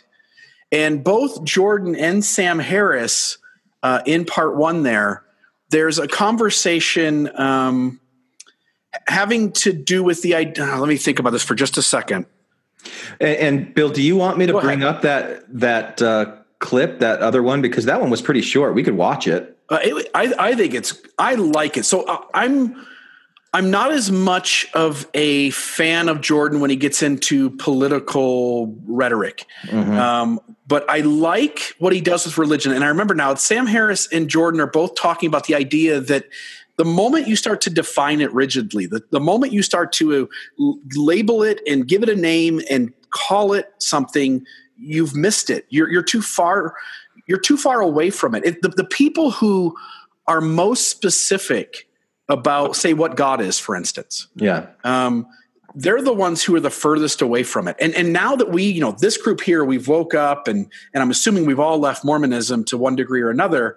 And as we look back at Mormonism, we're like, wow, I put those guys on a pedestal, but they're the guys who are ignorant. They're the guys who are naive. They're the guys who aren't listening to the science or the data. They're so certain. And I think Jordan and Sam, in agreement, when they talk about whatever that invisible thing out there is, and obviously Sam's a non-believer and Jordan's trying to argue that it's worth holding on to, but they but Jordan makes the point like the moment we get too close to it, we've actually shown the entire world we're so far away and and i'm only saying that because the little clip if you want to play you can the little clip i think demonstrates that it's when i hear richard rohr talk when i hear rob bell talk when i hear uh, john shelby spong when i hear um, the liturgist podcast. Yeah, I, have I've heard a couple episodes of liturgists and I and I've heard those names before, but I haven't listened to any of their stuff. They they hit on the values, but they're never defining the physicality of the invisible. Yeah. And by doing that, you make a space where everybody can feel and and enter into a space of enlightenment. Uh, and it's when people are certain about the physicality of the invisible that they shut down the conversation. It's no longer yeah. of value to me.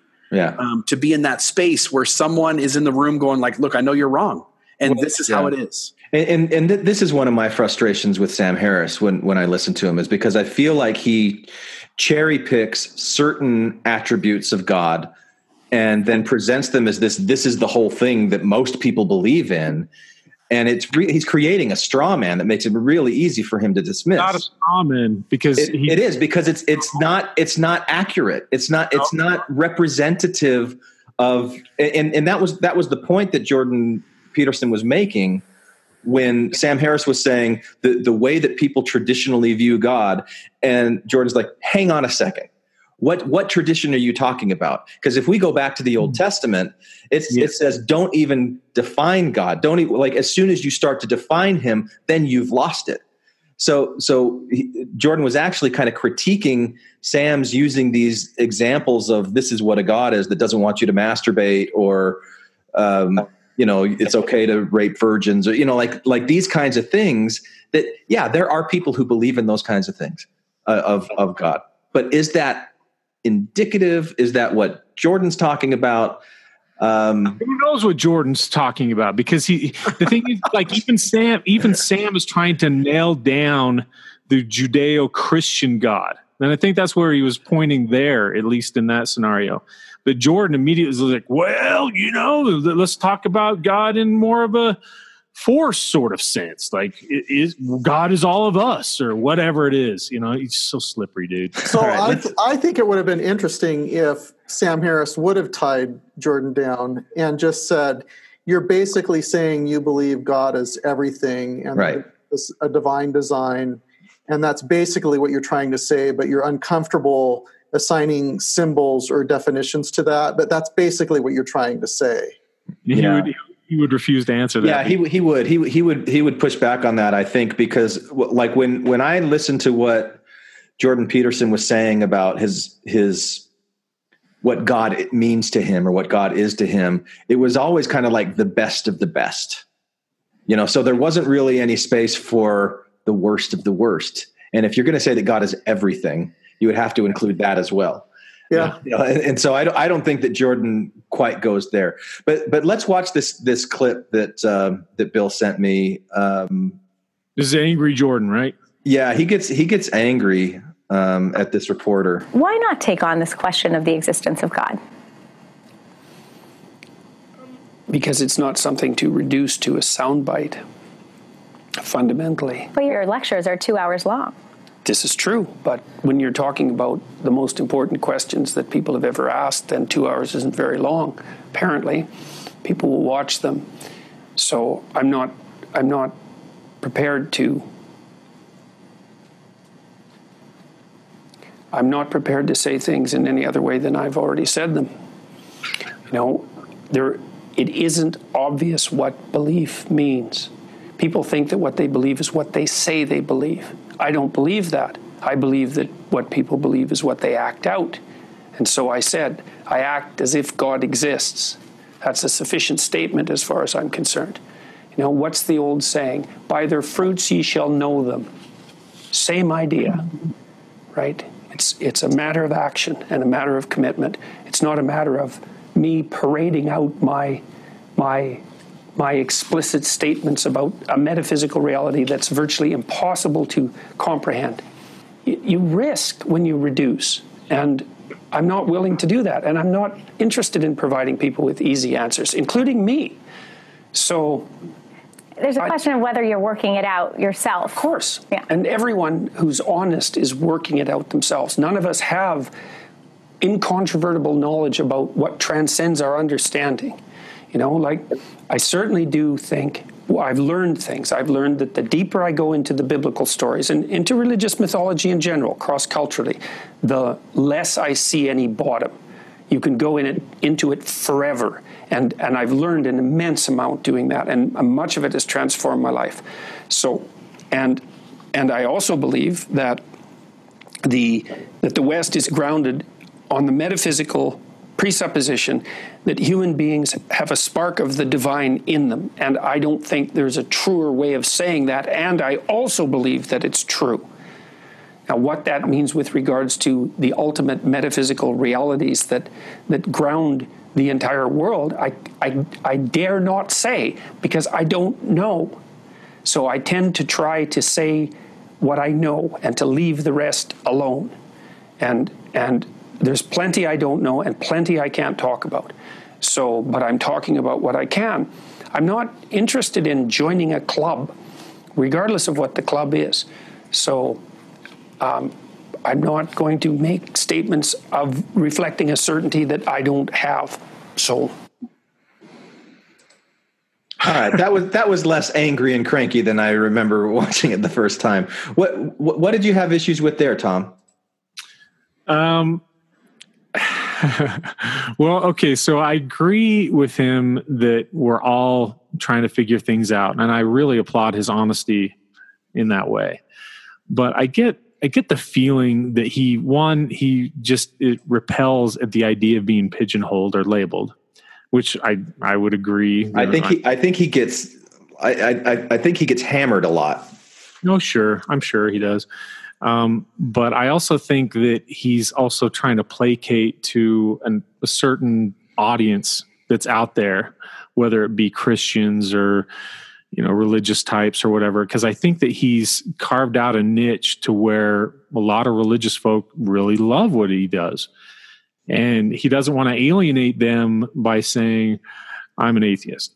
And so he he really gets defensive about being labeled or pigeonholed that way, and and I think that's part of it. I don't think it's one or the other, but I also think that he may, in fact, be trying to work it out. But I don't know, man. He's super slippery, dude. Super. Yeah, I'm, I'm in a Facebook group of Mormons discussing Jordan B. Peterson, and uh, uh, th- there's a large majority of them that are active, you know, believing yeah. members of the church. So he, he, I mean, he's he still has appeal with those folks. Yeah. And yet yeah. he's challenging the Mormon system there, right? Like he doesn't want to be part of a club. He doesn't he doesn't want to be part of a group of people who say like, here's what makes us us, and those people stay out. Um, he talks about the idea that that those things that you can't have a knowledge of, like to stay out of that arena. Don't don't start guessing at the invisible. Um, yeah. It's the very thing that Mormonism capitalizes on. It's mm-hmm. backtracked on everything but the invisible, and the invisible it imposes that it still has the right answer. Yeah, I'll, I'll say for me personally, uh, Jordan Peterson's definition of God and how he approached it helped me personally be comfortable reconceptualizing God. Because as a Mormon, my views of God were very fundamentalistic in nature. You know, it's a it's a man on on a planet next to the star named Kolob, and he has a name, and you know that's a very very specific way to define God. But yeah, then you read, he looks exactly like Jesus when they appeared to Joseph Smith. Except he has white. He has white hair, though, right? That's the only difference. Yeah, he might be a little bit older. I think they're actually glowing, at both. Yeah. But you know, you, you read something from Jordan Peterson who says something like, "God is how we imaginatively and collectively represent the existence and action of consciousness across time," and and that seems nebulous because it is. Yeah. But also at the same time, you have to be like, "Yeah, okay." I totally agree with that. And maybe well, when people say God and they talk about God, you personally can conceptualize what they're saying in that framework and it just still works. I know, but but the the the challenge against Jordan is he again he's placating it. I, I feel like he might even be doing it intentionally. I, you keep coming back to that, Tom, because because Sam when even when Sam was trying to nail him down on the definition of God or how do you believe in God, and even with this woman, I he he can't he can't even begin to say anything like nothing and the fact is is he knows what people how they define god and how they believe in god and he and he doesn't i don't know if he doesn't want to make ripples towards them or what but he, he, he I don't his, think Jordan Peterson gives a damn about making ripples. I think I, I think one of the reasons that he's skyrocketed to popularity over the last two or three years is because he doesn't pull punches. He says what he thinks. It's you know he's not i don't think i don't think that he's carving anything out for a particular audience or placating anybody i, well, I think he i think he understands and i've never heard him articulate this uh, I, I, I don't know. I, I think he understands the idea of simulacra, which which means that there will be a symbol that represents an idea and people start worshiping the symbol and holding onto the symbol and then creating another symbol and another symbol and another symbol. And the idea behind it gets totally lost. And now people are worshiping a flag. And if the flag touches the ground or somebody burns it they've done something horrible because look what they've done to the flag. It's a piece of cloth. It's a symbol for something you know but but that's human nature. And so i think when he gets these questions he feels like he's being baited and he's like oh i'm going to step on somebody's sacred cow and i want to avoid doing that. Um, or, or i don't want to promote simulacra and so i'm going to try to get as far away from these right. symbols that are so common and familiar. And then it's just like pedantic word soup. We're not used to swimming in that but he doesn't care. That's where he's. That's what he's going to do. That's what. I, that's how I interpret Jordan. I also, yeah, and, and and part of it, I think that his ego needs to be stroked. But whatever. No, doesn't our, uh, everyone's ego need to be stroked? Not like his ego needs to be stroked. Dude. I don't. Think, he's not. he is a college professor, so. No, by the way, by the way, all symbols, if I'm not mistaken, are also myths, right? Like no symbol. Every symbol represents an ideal and it misses the mark. Uh, that flag represents the United States of America, but what is the United States of America? It's a group of people in a certain body yeah. of land that we've divided with certain ways and right. It's all myth. It's it's a people well, would acknowledge. It's, it's, a reified idea, and reification means that you take something that is abstract and you make it concrete. Um, and you know, like it depends on how you're using myth has some very specific definitions in the academic world but i know what you're saying. You're saying it's it's a it, it's a fiction and it's inaccurate. Right. No symbol represents the thing it's supposed to represent accurately. Yeah. Yeah. I think i'm gonna i think i'm gonna um, start this episode with a, a little story that i wrote the other day about a, a king that wanted to know everything that was going on in his kingdom so he commissioned a map to be made and they made a map that was so precise. It showed everything to, to, to the to, to the detail, and it was always updated, so it was always accurate. And eventually, and so the point of a map missed the mark because the map was to simplify it and yeah, make it, you could take right. in the important information immediately. And yeah. now you've made it more worthwhile to just go out into the countryside and look at it yourself. Or, or, or you're living in the map now. Now, now you've created the, the the the world because it just maps onto itself. Anyway, it's like the game The Sims. Yeah, that that the the the book that I read about simulacra starts off with that, so I played around with it. But were, were there other things you wanted to talk about? Did you want to explore more the idea of God, Bill? No, because I don't. I just don't think you'll ever get any two of us to agree. I don't think President Nelson and Dallin H. Oaks can agree on what God is. I so I, I don't. Think I don't think it's a worthwhile cause. Mormons, right? I, I, I like the idea that the further we stay away from it, and we only tiptoe around its edges, I think those are the people who actually are the closest to it. Oh, I think everyone is equally close to it, whether we talk about Whatever. it. I just I just get tired of people ignoring or trying to deflect the actual uh, view or definition of the majority of Christians or religious people out there, how they define God it gets old man. Like the the slippery definitions of god and i like i get it and i i acknowledge it and i think a lot of it is actually really helpful and good. But don't say i believe in god period end of sentence knowing that most people define it in a certain way and you're just going to drop that and just be like okay yeah, but what if, God, but what if you're wrong tom? What what if you're wrong I've been wrong so many times. Right, yeah, right. So, so what if somebody's trying to communicate an idea to you, and they're trying to communicate this by talking about God or how God has helped them in their life or whatever, sure. and you stop listening because you think I don't believe in God at all, and you just totally shut them off. And maybe they don't even really believe in the God that you think that they believe. Maybe they know that they're doing it metaphorically. Uh huh. But you don't know that you assume that and so you just well, no, no, no, no. and you shut down the communication right there. I, I, would actually ask him what how would you define your god? I, I, would want to know that. I wouldn't judge i wouldn't assume or judge them on whatever that god is. Okay and then what do you do with that information once they tell you how they define it? Well if they if they believe in sort of the mythical like idea of god or the force god or whatever it is then i'm like oh okay well that's something that I can subscribe to. So okay, then we're seeing eye to eye here. But the problem is, is there's so many definitions of God out there, so many that it, it, that's a difficult thing to really ground and hold on to. And most Christians, especially Mormons included, their their definition of God is very solid. Yeah. I mean, it's a it's a personage of flesh and blood, dude. I mean, I mean that's next, next next Wednesday. I'm I'm interviewing a, a Christian pastor named Luke Norsworthy. He's got his own podcast. Um, he wrote a book called "Good in God" or something. I'm I'm reading it right now. Man, it's been so hard for me to go in and like listen to his podcast and the people that he interviews because of the way that they talk about God. But I'm recognizing that's on me you know, like th- there, there's this whole demographic of people out there that I've shut myself off that I'm not hearing what they're saying because the, the way that they say it is so repulsive to me for certain reasons that it, you know, but that's, that's me on it. So, uh, yeah, I mean, that, that's why I'm kind of pushing back the way that I am. It's, it's a struggle that I'm going through right now. Well, I think, I think it's commendable for you to at least try to understand that and at least uh, try to confront that uh, uncomfortableness inside of you. I think yeah. that's. Well, thank God for it because he's yeah, really. He's the God. one that put it there, Tom. Yeah. Wait, which God are we talking about again? Yes. yeah. Yeah. Exactly. All right. Any any closing? Tom Tom does like conflict. What was that? No, Justin said Tom just loves conflict, so I said, yeah, Tom does. Oh, like yeah, Tesla. Oh, all right. Any any final thoughts?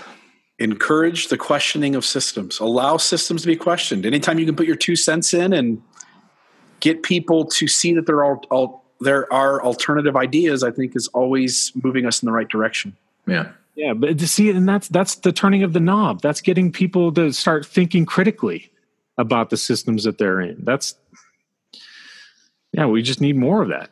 Yeah. Tom and needs, they both Tom, and they Tom both needs more knobs. And they both agreed that the free flow of information uh, was the healthiest thing to the entire system. Yeah. They both agreed that that's that that was the antidote to dogma was yeah, yeah being able to have those conversations and, and I think being able to disagree. Yeah. Yeah, the primacy of free speech, I think, is what uh, Sam Harris said. Yeah.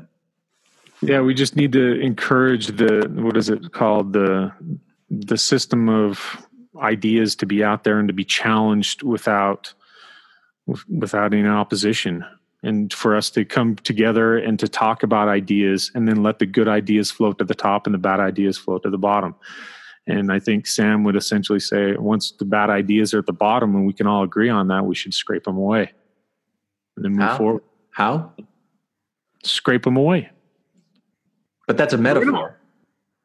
Yeah, it is a metaphor. But why can't we translate it into reality? I think we are. I think that oh. revolt man. How, how painful was it for you to scrape away the things in Mormonism? At what cost did it take for you to scrape away those negative things? And are you done? Yeah, I'm done. You're, you're done scraping away all the negative stuff from Mormonism? Yeah, it's clean slate. Clean slate. Way to go, Tom. Come on, Bill. Use the word.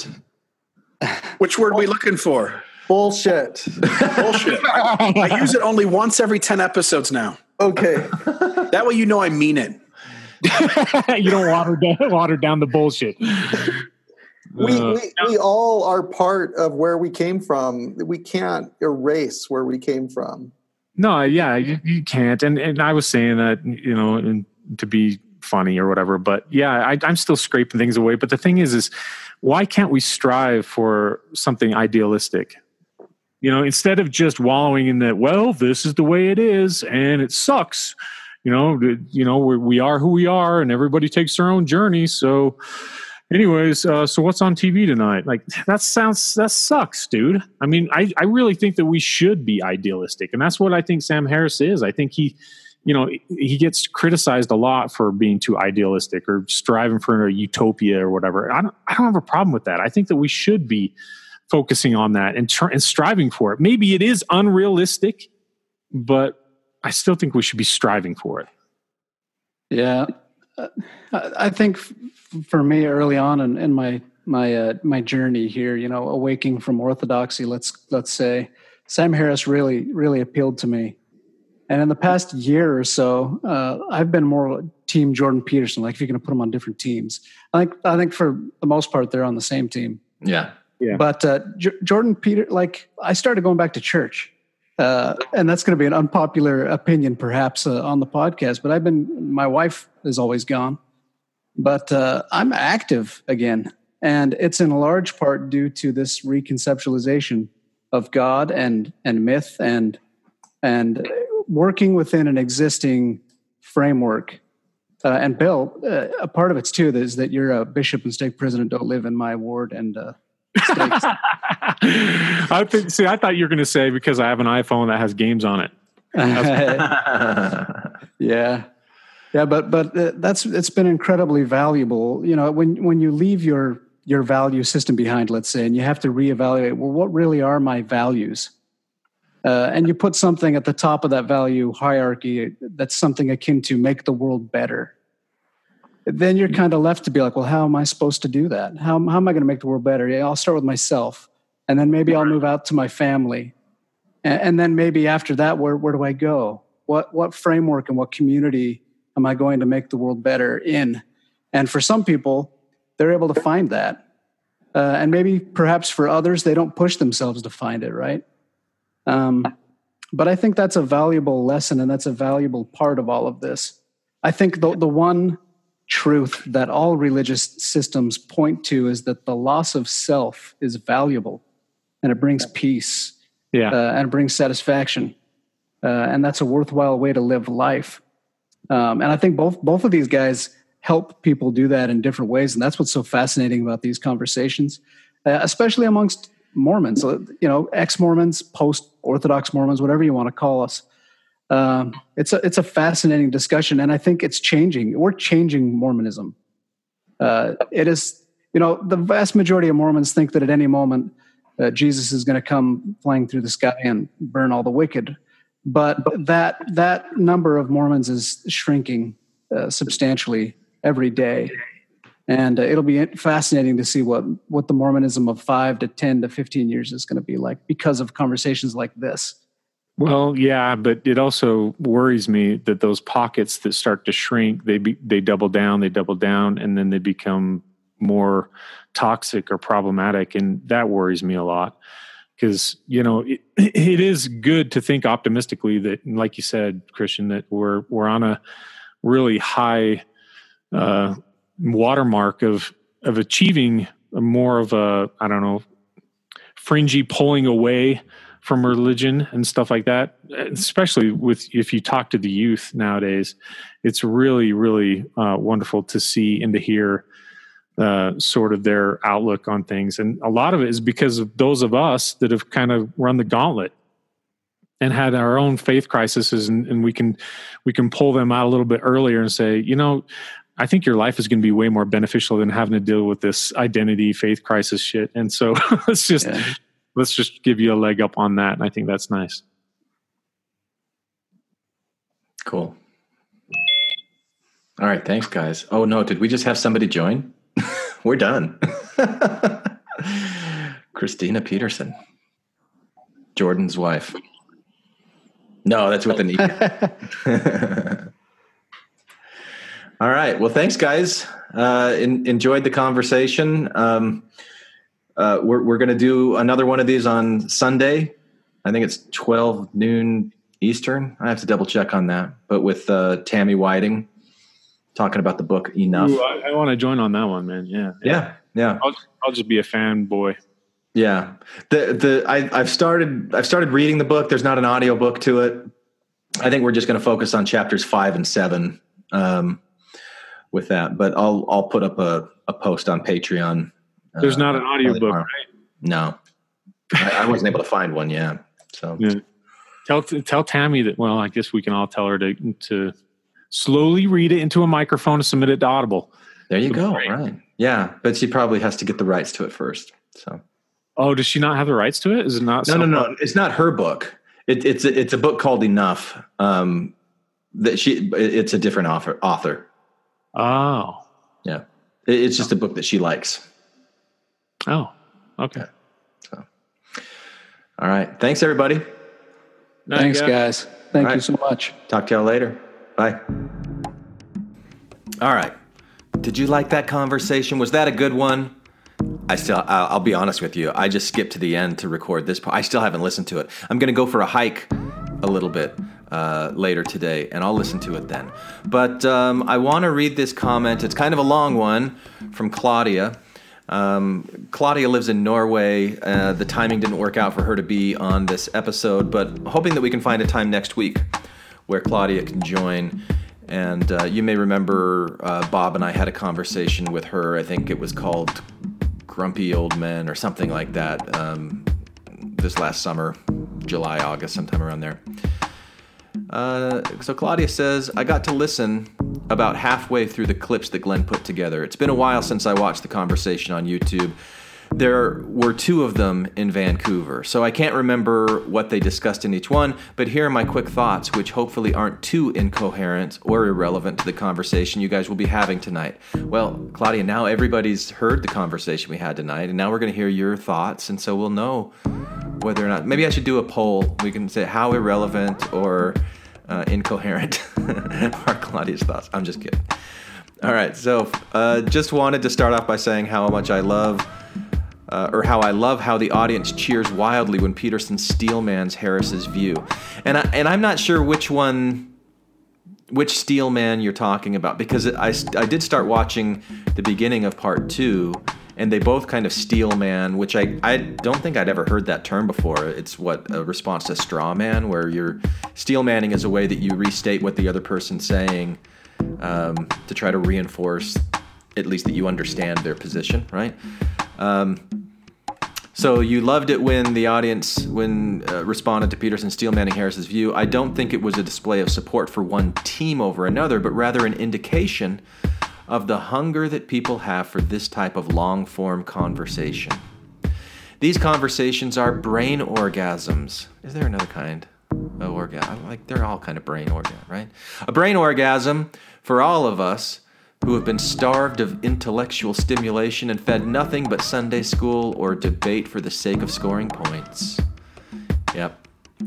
In one of my previous comments, I mentioned how these guys make me feel like that meme with the guy walking with his girlfriend. I'm still holding hands with Harris, but Peterson somehow gets my head turning via his view of the role that myth has played in our evolution.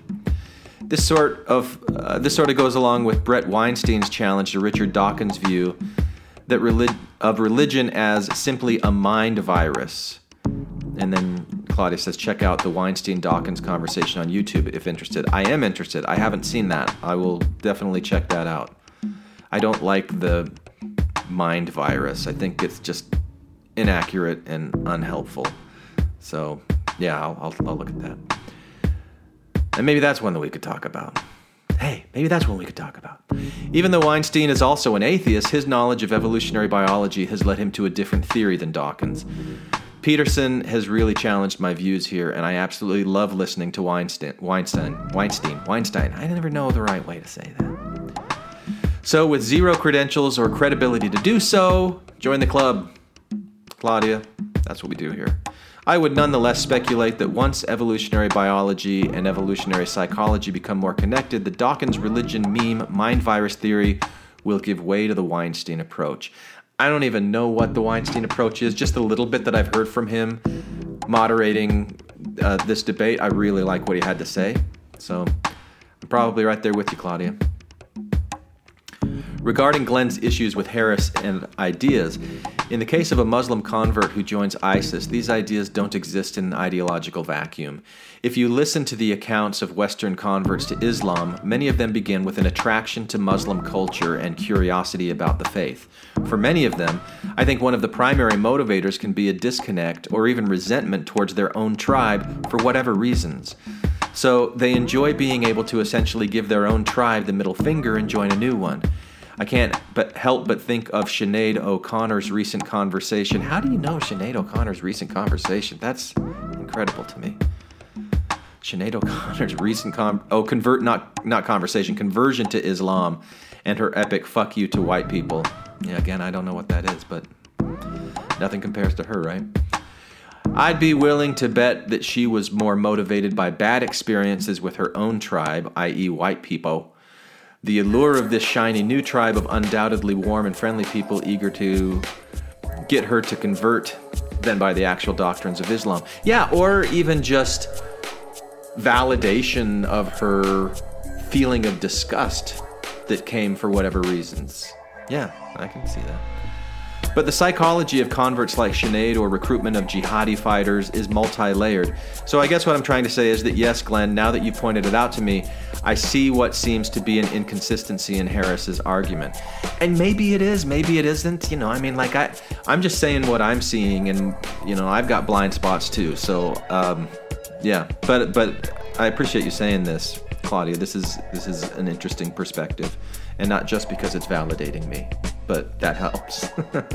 so, uh, back to Claudia. In my personal New World Order, in which I get to handpick a new government with Bret Weinstein presiding, I would put Peterson and Harris in charge of something. I don't know exactly what I would call that particular government ministry, but I would want them to share an office because I really think they bring out the best in each other. That's interesting. Uh, I like, for example, how Harris challenges Peterson on his view of God and whether he believes in God, even though I'm still at a loss to understand his answer. Well, we talked about that a little bit in this discussion. I don't know if it makes it any clearer. I get that Peterson has a complicated definition of God, but he constantly evades answering yes or no to the question according to Harris's rather simple definition of what constitutes God. Yeah, yeah, we did. We definitely did touch on that. In the end, I feel that Peterson wants to hold on to myth because of what he re- uh, regards as it being a natural part of the human psyche and being a sort of moral glue for society. Yeah, I think so. I, I think I think also that he sees that there's reflective value in it. You know, and and it's really interesting to me to listen to the way that he talks about how myths rose. And he does this a little bit in the beginning of part two, I think um, of the, uh, the, that second night discussion in Vancouver about um, ways of codifying information and passing down. I mean, this is this is one of the the functions of folklore that that I, I learned in graduate school. Uh, that folklore often serves as a way of teaching lessons or reinforcing social norms. So if if you have certain behaviors that are beneficial to the group, you would want to reinforce those through stories. Um, and then, of course, what happens with all of these stories, these symbols, is that people come in and start treating them like, like they're literal, and then people can come in and ab- abuse them and take them in different directions and you know things like that. But anyway, I, I think I think Peterson wants to hold on to myth because there's tremendous value in exploring it. But there, there's value in exploring really any any kind of work of art. You know, what what your what is your response to it? What are you bringing to it? What are you learning from it, etc.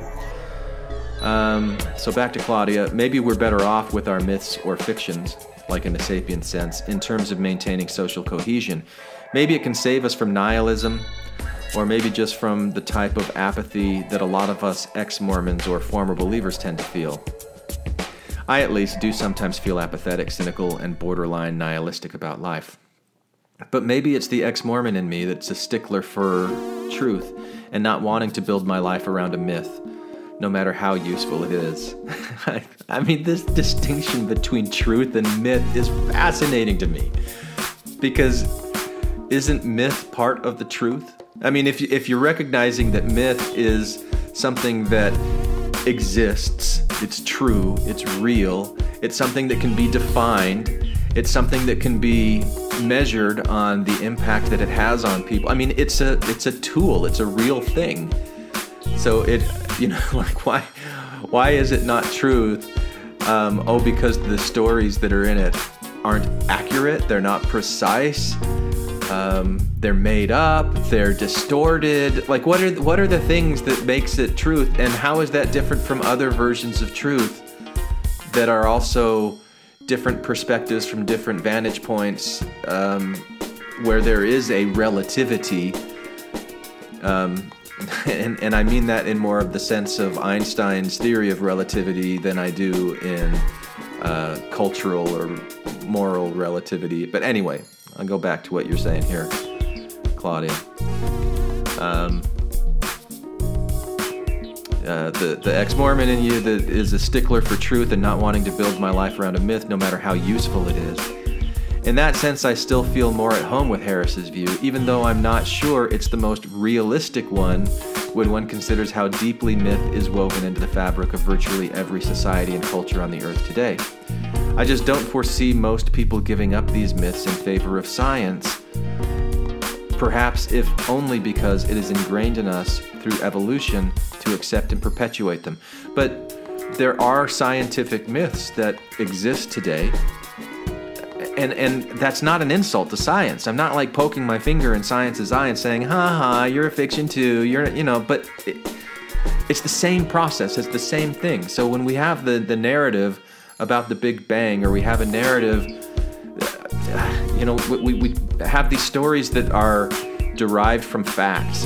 And one of the points that I wanted to make in the course of this conversation that you just heard that for whatever reason it just didn't the, the timing was never right to, to, to cut in but e- even even scientists who are working with facts, there are different schools of interpretation, right?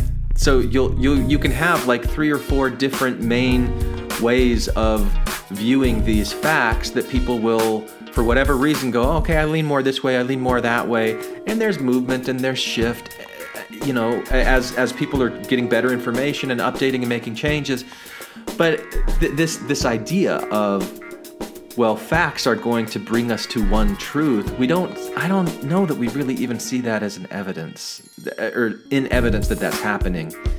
And um, anyway, yeah, I, I, find this interesting. This is why I put this at the end of the conversation, by the way, so that I could ramble and not feel like I'm, you know, like if you guys don't want to hear my rambling, you want to turn it off, just turn it off. anyway. Um, so let's get back because the comment's almost done. Uh, that myth is woven into the fabric of virtually every society and culture. I just don't foresee most people giving up these myths in favor of science, if only because it's ingrained in us through evolution to accept and perpetuate them. Oh, and that was just have a good night, all. Can't wait to listen to the conversation. Yes, and thank you for the comment, Claudia. And again, we'll we'll try and find a time this upcoming week. I know you said that you've got um, some vacation time coming up, and so maybe the fifteenth uh, would be a good time to do something like this. We'll we'll figure it out and um, post here on Patreon so that people can join in on that conversation too. And and maybe what we could do is focus on the Weinstein Dawkins view and, and if it if it feels like doing more Harris and Peterson is beating a horse that's already been beaten to death. Um, so we'll see how that goes. Anyway, thank you, Patreon supporters, for being here and uh, contributing to all of this content and sharing your views with with me and with the rest of us. And uh, thank you for listening to Infants on Thrones. We'll talk again later.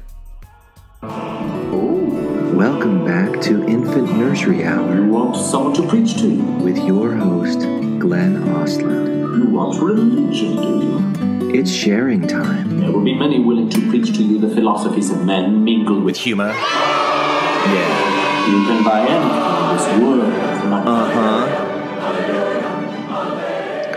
Welcome back to Infants on Thrones pardon the sound quality here. I'm recording this on my built in microphone on my laptop. I'm in a hotel room right now.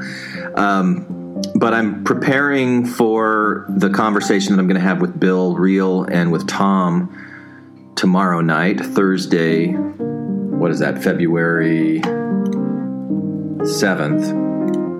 We're going to be starting at 6:15 p.m. Arizona time, so that's 5:15 if you're in LA. That's 8.15 if you're on the East Coast. Uh, and that's going to be available for a, a live Patreon sit-in and contribution if any of you have things that you want to add to the conversation as we're going through it. So what I'm going to do today is I'm pulling out the different clips from this two-hour conversation between Jordan Peterson and Sam Harris that I want us to focus on and of course, we'll have flexibility within these clips. And some of these clips might end up being used in the final version, some might not be used in the final version. But it's a really interesting conversation around dogma. And, and one of the things that that is becoming more and more apparent to me is that, and and this this is discussed in one of these clips.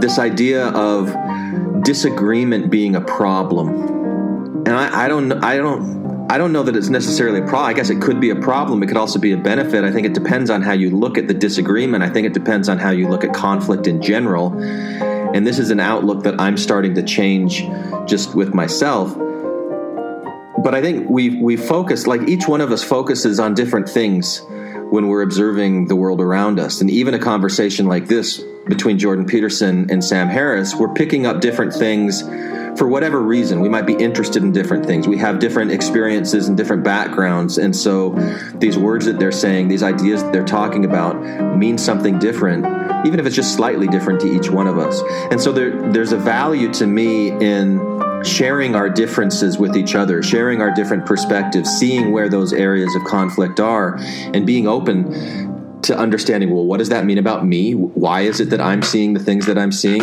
Why is it that these other people are seeing different things? What can i learn from that? And i think as i take that approach with this i'm learning quite a bit more. So what i'm going to be sharing with you today are these clips but obviously i'm the one that's pulling them out. There, if you did this you might pull out other clips um, and as we talk with, with Bill and Tom tomorrow night, we'll see what they think about them compared with what I think about them, compared with what any of you think about them. Um, and this question about dogmatism and like what's what, what is it that Sam Harris is really trying to do? Because I, I, get confused with Sam Harris. I love Sam Harris. There's times where I listen to him and I totally agree with what he's saying, and then other times where I just don't get it. And I, I, know I've had interactions with some of you where you're asking, why don't you like Sam Harris? Or why, why do you have a problem with Sam Harris in this area? I think it's just the areas that I'm focusing on. So there's a couple places here where he'll say something and I really agree with it, but that I don't know how it fits with some of the other things that he's saying. That it's just, you know, I'm not saying that it's Sam Harris that's having a problem. I just am having a difficult time seeing it in some of those cases, and maybe you have a similar experience with it. So, anyway, that's what today is for sharing time. I'm sharing these clips with you with very little uh, discussion or interjection in between the clips because I want to save that for our conversation on Thursday night. But if you want to join with us on Thursday night and you're able to, that's awesome. If there's things that you want to add to the conversation and you're not able to join, Claudia, I'm looking at you all the way in Norway. um, you know, write your comments. Put put put your comments on here, and then when I when I take the audio and I create the episode that ends up being released on the general feed, um, I, I will include your comments if you write them down as as part of the conversation, even if you can't be there live as we're discussing it. So that's what today's going to be. And then I also want to remind you that Sunday um, we're going to be doing another live discussion with Tammy Whiting on the book Enough. So I'll put another post on Patreon in the next day or two to prepare you for that. And th- that one doesn't have an audio book, so unfortunately, I'm not able to put clips together for that one. But anyway, we'll be doing that. And uh, yeah, there's a bunch of things I want to talk about, but I'm not going to cram it all into right now. We'll just do the, the Jordan Peterson, Sam Harris dogma clips and call it a day. So thank you for being Patreon supporters. Here are your clips. I suspect that what's going to happen tonight is actually historical, which doesn't necessarily make it good. There's lots of bad history. It could be good, though, and that's what I'm hoping will happen. So, the reason I say I think it's historical is that we are existing in a moment where all of the systems that have helped us make sense are breaking down. The university systems are breaking down, journalism is breaking down. And at that same moment, we have a network of people who are trying to make sense in an alternative way, and I have to say, I think beating the odds for the moment. So, here's the problem that network is not entirely in agreement with itself about some significant issues, and Sam and Jordan have some differences that have proved very difficult. All right. So the reason that I picked this clip, and, and that's Bret Weinstein, Weinstein, who is moderating the conversation, um, and he makes some really, really good points later on. I've included a couple clips from from Bret. Um, I, I'm just curious if other people see this that systems are breaking down if so, what are those systems? What does it mean that they're breaking down? And you know, and then here is this first little hint of suggestion that the problem is that the networks that replacing these systems aren't in agreement, and so non-agreement is a problem. That's the question that I want to ask and want to discuss with Bill and Tom and any of you who join. I just want to express my motive for uh, for helping to stage these events, and uh, because I, you know, I I reached out to Jordan, and uh, it really was born of seeing him in conversation with people other than myself. I saw him do a podcast with with Joe Rogan. I saw him speak to Dave Rubin. I saw him speak with Bret on on Rogan's podcast, and uh, I had so much admiration for him in those conversations. It's ninety percent of what he said in those conversations struck me as really wise and useful and well intentioned. And 10% didn't. And, but I, and I noticed that I mean, it was, it's clear, it's clear to me that, that you know, seeing these successful conversations with other people who I respect, I began to wonder that you know, I might be the problem. Uh, and I, I, think I, I think I am the problem. I think I. Uh, well, before you applaud, maybe I didn't mean that quite the way you took it. Uh, I, I, think it's I think it's a good sort of problem for Jordan to have because it's what happens on those ten percent moments and, and what doesn't happen that I think uh, made our conversation so hard and and I, think we, there is stuff to clarify between us. So I look forward to doing that and, and thank you, Jordan, for agreeing to do this. And, and uh, again, here we have this idea of a problem being that they don't agree and that they need to agree in order for that 10% or, or whatever um, you know Sam Harris says that he disagrees with. I, I, I also am curious. What do you think the audience was responding to when they were applauding so loud that Sam Harris is a problem or or the problem in the equation there? And then what is it that you heard Sam say um, in response to that? What does he think his role is and and the difference between the conversations that he's had and these other podcasters have had with Jordan Peterson. Um, I think that could be an interesting conversation, but but a brief one because there's meatier stuff to get to. Carl Rogers said, the psych, psych, psychologist, was that one of the, a good way to have a discussion with someone is to tell them what you think they think until they think that what you said reflects what they said. But like this is a really useful thing to know if you're ever having a discussion with an intimate partner, for example, is that you have to put their argument back to them in terms they agree with. It's very difficult. So I'm going to try to do that. And so, so the first thing is, I think, I think that partly what's driving you, if, if, if this is accurate, is that you want to ground a structure of ethics in something solid. And, and, and there's two there's two things you want to avoid, two catastrophes, let's say. One is the catastrophe that you identified with re- religious fundamentalism, and the other is the catastrophe that's associated with moral relativism. Is that, is that reasonable? Yeah, that's good. Okay, good, good. Okay, well, no, but this. okay, so it's crucially, it's crucially important that we get this right. Now, so, and uh, that's something that I think we really agree on because I've conceptualized that slightly different than you, and, and, that might be relevant, but I think of that as a pathology of order and a pathology of chaos. So the terminology is slightly different, but I think we're working on the same axis. So, so, so that's the first thing. And then, in order to do that, it seems to me that's your first priority. And then maybe your second priority is something like, you know, you see undue suffering in the world, plenty of it, and you would think that things would be better if that wasn't the case, and that this morality, whatever it's going to be, is at least going to par- ground itself in part on the presupposition that the less undue suffering in the world, the better. Is that, is that also reasonable? Yeah, I would just add to that the, the positive side of the continuum as well. So, when I, as you know, the phrase I use or the, the word I use for this is well being. Yep.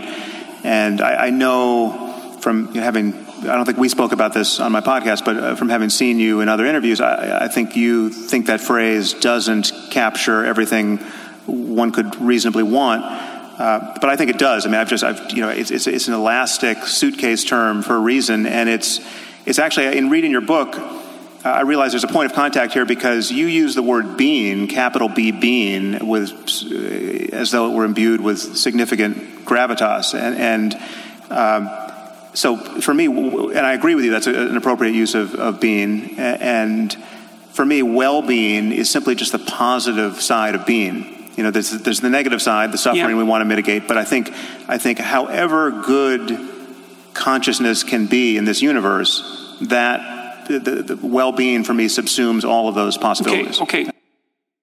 There were a few things that jumped out to me in this clip. Uh, one, uh, Sam Harris says something that well-being is an elastic suitcase term for reason. So he's using well-being and reason almost as synonyms. I, am not sure. Did you hear that too? And then when he's making the distinction between being and well-being, is that an important distinction to make, what is it actually doing to say that there's a specific type of being that he's interested in focusing on and not really focusing on another type of being? Um, yeah, so maybe we could spend a little bit of time if that question interests anyone, or maybe it's just me. Yeah, I guess okay. the only point I was making there is that not all dogmas are created equal. Some dogmas are on their face more dangerous and more divisive. You know, right, you, but, but what I'm curious about specifically is because it seems to me that the dogmas of the USSR and the dogmas of Nazi Germany were as pernicious as any religious dog, dogmas, and, and they may also share important features with yeah. pernicious religious oh, dogmas, yeah. but it isn't yeah. clear to me from your perspective what those commonalities would be. Well, so I mean, in some ways, you're recapitulating an argument I've made, and this is an argument that I would make against you were you to claim, as you've ha- you have elsewhere, that that atheism is responsible for the greatest atrocities of the 20th century. The idea that Stalinism and Nazism and fascism were expressions of atheism simply doesn't make any sense. I mean, in the case of fascism and, and Nazism, it doesn't make any sense because the, the fascists and the Nazis, by and large, were not even atheists. I mean, Hitler wasn't an atheist, and he was talking about executing a divine plan, and he got lots of support from the churches, and the Vatican did nothing to stop him. And fascism, as you know, uh, coexisted quite happily with uh, Catholicism in Croatia and Portugal and Spain and Italy. So, but even in the case of Stalin, what was so wrong with that situation was were all of the ways in which it so resembled a religion. You had a personality cult, you had dogmatism uh, that uh, held sway to a point where apostasy and blasphemy were killing offenses. You know, the, the, people who, who, who didn't toe the line were eradicated. And, you know, so, and so to, to take a, a more modern example, North Korea is a religious cult. It just doesn't happen to be a, a one that is focused on the next life or, or you know supernatural claims of, so what would magic. Be the defi- okay, so what would be the defining characteristics of a religious totalitarian movement that would make it different from a non-religious totalitarian movement? Well, I mean, just, because there's aspects they, that are they, similar. They, yeah, they may. Yeah, they're very similar. I mean, the, the problem is dogmatism. The overarching problem is believing things strongly on bad evidence, and be, be and the reason why dogmatism is so dangerous is that it is it doesn't allow us to revise our bad ideas in real time through conversation. It is it, dogmas have to be enforced by force or the threat of force because the moment someone has a better idea, you have to shut it down in order to preserve your dogmas. Okay, okay. So so the commonality seems to be something like claims of absolute truth at some level that can't be that you're no longer yeah. Allowed to discuss. Yeah. What I liked about this clip is the attempt to sift out if you're going to do the baby in the bathwater metaphor maybe that's the easiest shorthand to use here uh, what are the real problems in trying to increase well-being and uh, reduce unnecessary suffering in the world? Is it and and what are the parts of religion that do it? What are the parts outside of religion? Let's really focus on those things and not just go after religion because religion maybe does more things than just those things. And so can we have a discussion about what those positive things are you know that sort of thing. So that that's what i thought was interesting about that clip right there. The only thing that's wrong with religion is the dogmatism. If you, if you get rid of the dog i've got no problem with the buildings and the music and the and the paintings and You know. Wait, wait, no, that wait, wait, wait a minute, wait a minute. That's not a trivial. That's not a trivial point, and it's not just a joke because the buildings and the music are very important parts of the religious process. And so I know, I know, there's a humorous element to that, but it's eh, not but, like Sam is throwing out the baby with the bathwater there. Eh, and, but, and, eh, and, so, to, and, to, go further than that, I, I've got no problem. In fact, I'm deeply interested in the phenomenology of spiritual experience. So, so whatever experience someone like Jesus had, whoever he was historically, or any of the other uh, matriarchs and patriarchs of, of the world's religions, though that, that phenomenology is is subjectively real. I mean, it's diverse. I'm not saying everyone's had the same experience, but there are changes in consciousness that explain both how religions have gotten founded by their their founders and the experiences people have had in the presence of those people or by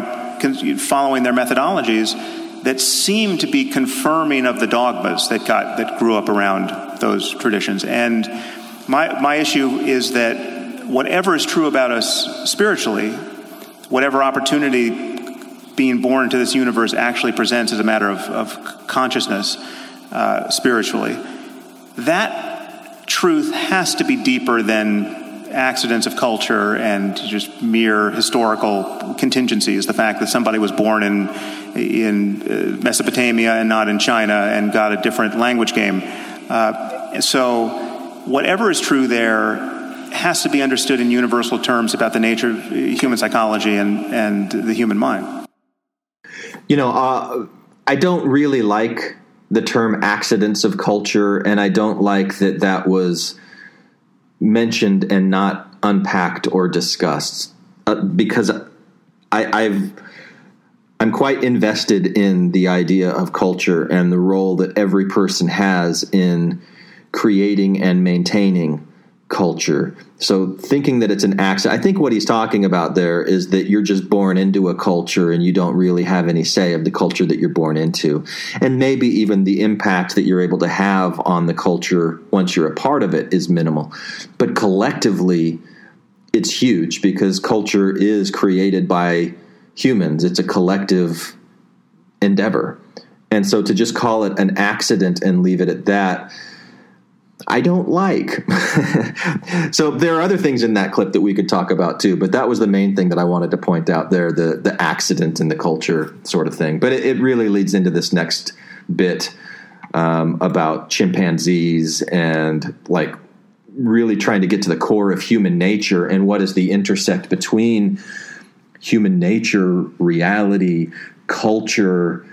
Um, and and the quest for well-being maybe one of the things that was really shocking to me i would say was the, the my reading of what was originally Jane Goodall's discovery about chimp behavior, you know, because there was this idea that was really rooted in Rousseauian thinking that the reason that people committed atrocities in the service of their group identity, let's say their tribal identity, was because culture had corrupted us. So it was a uniquely human thing.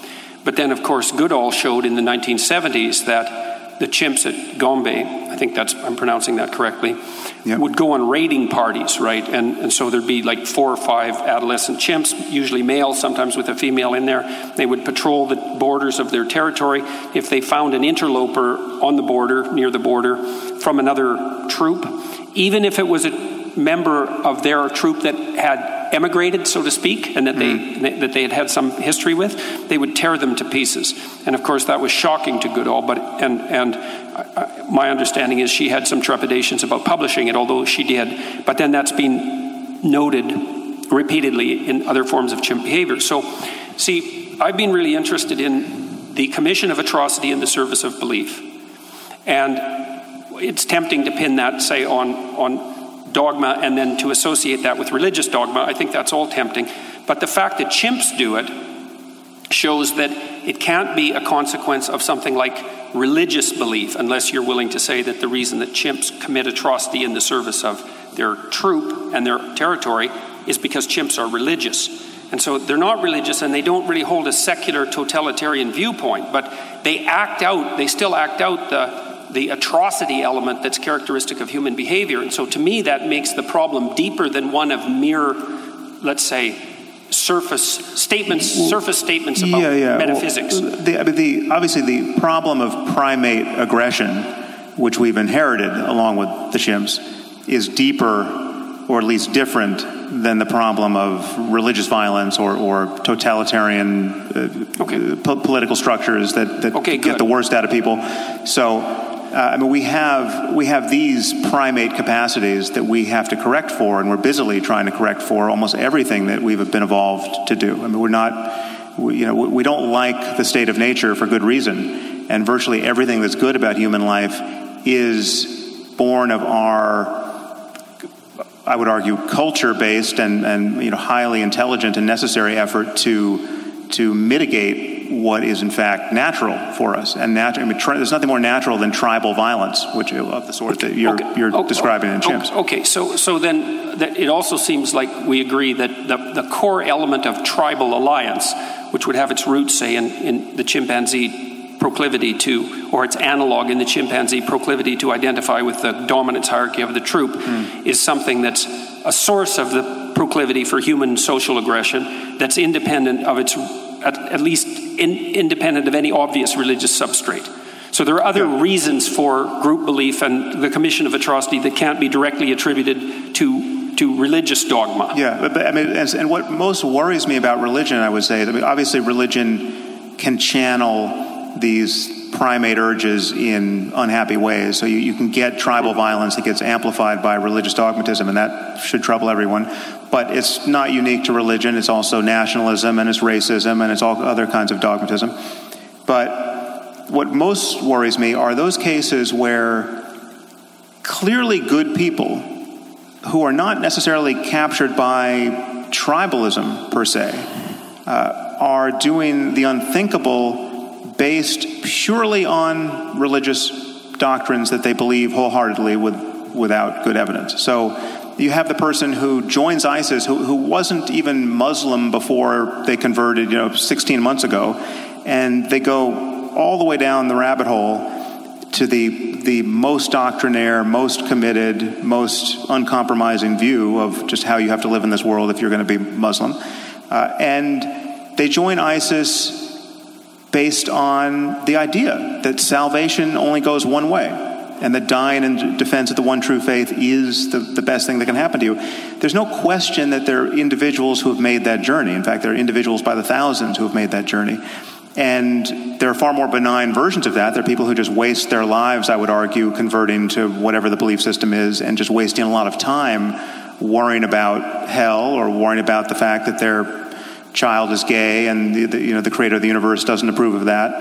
Uh, and there are all, all kinds of suffering that strike me as truly unnecessary, born not of, again, ape like urges, but ideas that any rational person would, if believed, would, fo- would follow to the, that same terminus. I mean, the, the, thing is, if you buy, if you buy the fact, again, to take Islam as, as a current example, if you buy the claim that the Quran is the perfect word of the creator of the universe, never to be superseded by anything humanity does now or a thousand years from now, that commits a rational person. Then, then the exercise of human reason is bounded mm-hmm. by this, I would argue, pathological frame which leads to certain outcomes that okay. should really worry all right, us. All right, Okay, I know I said I wasn't going to interject very much in this one, but man, okay, so I, I used this clip at the end of part one of my conversation with Anthony Miller because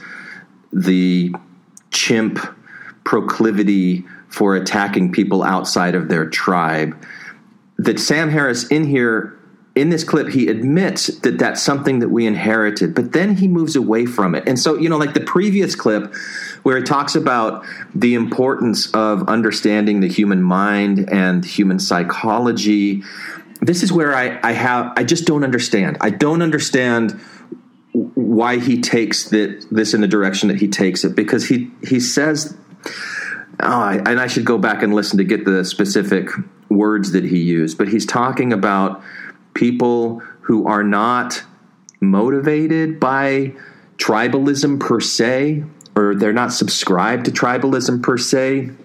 What does that even mean? That, that and he talks about that their interests are purely ideological. He uses this word pure.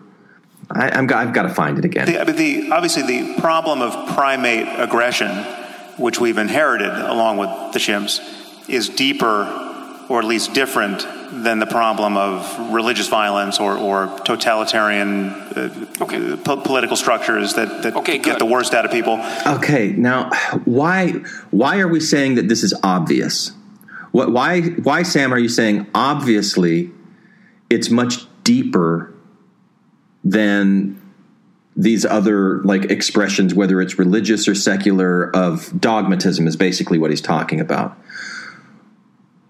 isn't there a very strong connection between our biologically evolved instincts, which I, am interpreting this through the Jonathan Haidt righteous mind elephant rider metaphor, where the, the elephant represents all of these deeply inherited biological instincts that mostly exist outside of our conscious mind awareness. It's it's deep in our subconscious, deep in our DNA.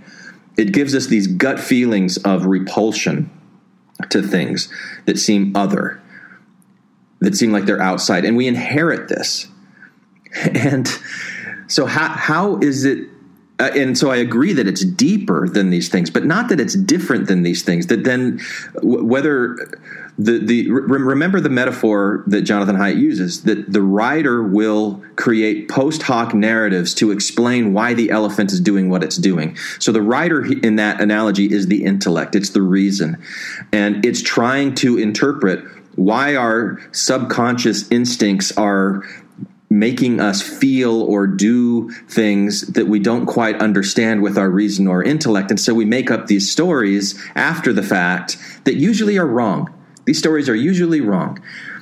Whether it's a religious story, whether it's a secular story, but it's still being driven by these biological instincts. And I think that's the point that Jordan Peterson was making when he says if you look at the chimps doing this, then you can't really blame it on religion. But but Sam continues on and he says, well, well, these are separate things. These are obviously separate things, and there has to be some realm where somebody can use their reason or intellect, the metaphorical rider, to control the elephant and change the elephant. But that goes against what Jonathan Haidt's findings were in The Righteous Mind. And if you haven't read The Righteous Mind and you think that Jonathan Haidt's just making up this story about an elephant and a rider without any substantial scientific data behind it, go read the book.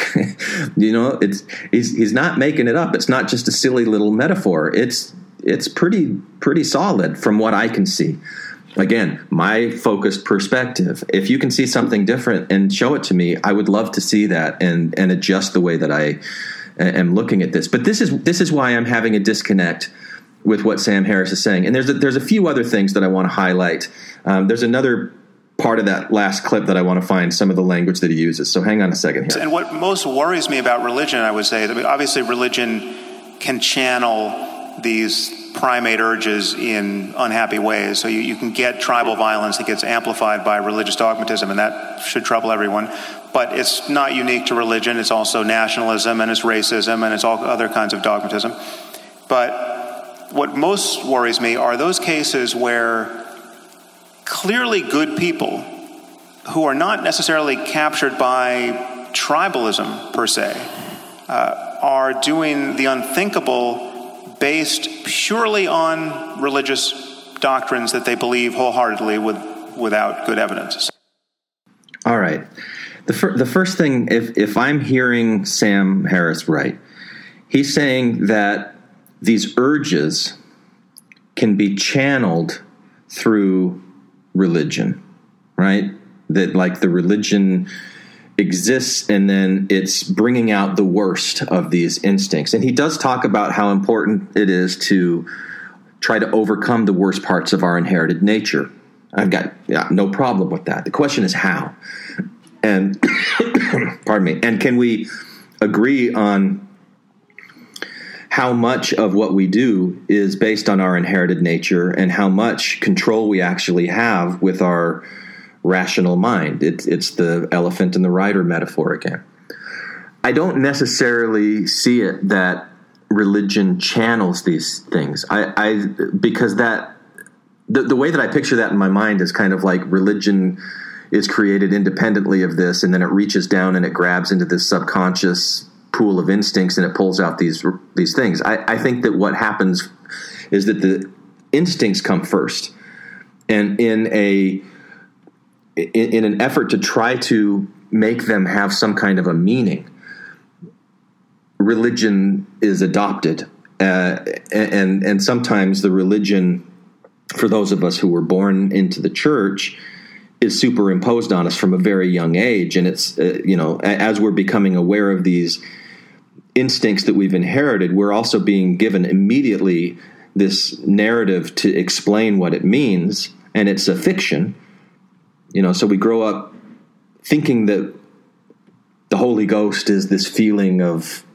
enlightenment or elevation emotion that anthony talked about and that's our narrative but I don't think it starts with the narrative and then goes down to the instincts in in quite that sense. And so I don't think that you can just focus on the narrative as a way to really get to those negative instincts that need to to change. And so when Sam Harris says that there are otherwise good people who aren't bound up by tribalism per se, I'm I'm thinking, but those are really, really deeply held instinct. How do you know when you're looking at somebody that they're not bound up by tribalism? Because they're telling a different narrative, they're telling a different story, but you don't know what they're actually carrying around inside of them. And, and we're talking about us. I'm talking about me. I don't even know my own tribalism and my gut, you know, like repulsion to others and we think, oh, well, we shouldn't be racist or we shouldn't be sexist or we shouldn't be thisist. But it, it all stems with this really deeply inherited aversion to the other, I think. Um, and, and so when Sam Harris says that they're doing horrible things purely in the name of religion, okay, you're creating a straw man there because nothing is purely in the name of this this fictional narrative that's being created to try to post hoc explain the impulses and the instincts. So that's that's what confuses me. Like I I hear other things that Sam Harris says and I I would think that he would agree with this. And then he doesn't and so I don't understand why. So I'll leave it at that. I'll be interested to hear Bill and Tom, if you have any insights on that, any of the rest of you, if you have any insights on on that, because this is a really interesting part of the conversation for me. But it's not the only one. So let's get to the the other clips, and I'll only do about three or four more. It's a funny thing, though. I mean, it's it's a strange thing. Let's say that one of the things we already agreed on, as far as I can tell, is that the antidote to pathological dogmatism is is free truthful expression, something like that. Is, is that? Yeah. Okay. Yeah. But well, but one of the things I would say that's absolutely crucial to Christianity in particular is the notion that the thing that's redeeming is exactly that, and it doesn't matter. So it's universal truth. Now, if we both agree on that, the idea that the free expression of truthful speech is the antidote, let's say, both to nihilism and to totalitarianism, then the notion that that might be embodied in something like the Word, which is truly, I think, the deepest of Christian ideas. It, that why is, how is that not the same claim? Now, let, let me elaborate it more, a little bit more, more, more completely. So here, here's the strange thing. First of all, I agree with you, by the way, about the danger of flying off the text, right? About as you move away from the text, your interpretation gets less and less constrained. And I think it's also the same danger as move, of moving away from the facts which is, I think, why you want to ground values in facts. So I get that argument, and I think it's accurate. But here, but here's here's something strange: is that this notion that redemptive that redemption is to be found in truthful speech is actually embodied in Christian mythology, let's say, as a personality and not as an idea. It's actually something that you embody and act out. It's not just an idea. And that's why there's an emphasis on the idea of the embodiment of the word in flesh. It's a very sophisticated idea. I mean, it's, a, it's an insanely sophisticated idea. So and, Okay, well, and there's one one more thing. And, and okay, so look, you you you've made the case, and, and I hope we can really get to this because this is the really tough part of our discussion. I think is that you want to ground the world of values in something that's true. We could say objectively true, but let's just say true for a minute. And I share that desire, but but the problem is is that I can't see, and you actually state this in your book, I can't see how you can interpret the world of facts without an a priori interpretive structure.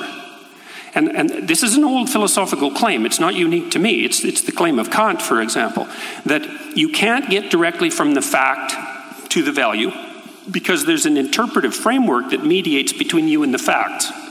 And the, so, first of all, I'd like to know if you accept that proposition. And then the second question would be if you do accept the proposition, then what's your understanding of the nature of the interpretive framework? Because I think it's best understood, at least in part, In as a my personality. Opinion, Or as a story, this was the most crucial question that was asked in the entire course of this two-hour discussion. What, what are the interpretive devices between the facts of the real world and our ability to understand them and apply meaning to them? There's something in between them, and so th- this is something I want to spend some time discussing with Bill and Tom and any of you who join. and I'm just getting ti tired of saying that, but you know, it is what I want to do. So um, I'm I'm curious to know what other people think uh, what other people think about it, and I've got my own views that I'll share eventually as well. It it is very consistent with what you're about to hear in this next clip um, from the moderator Bret Weinstein.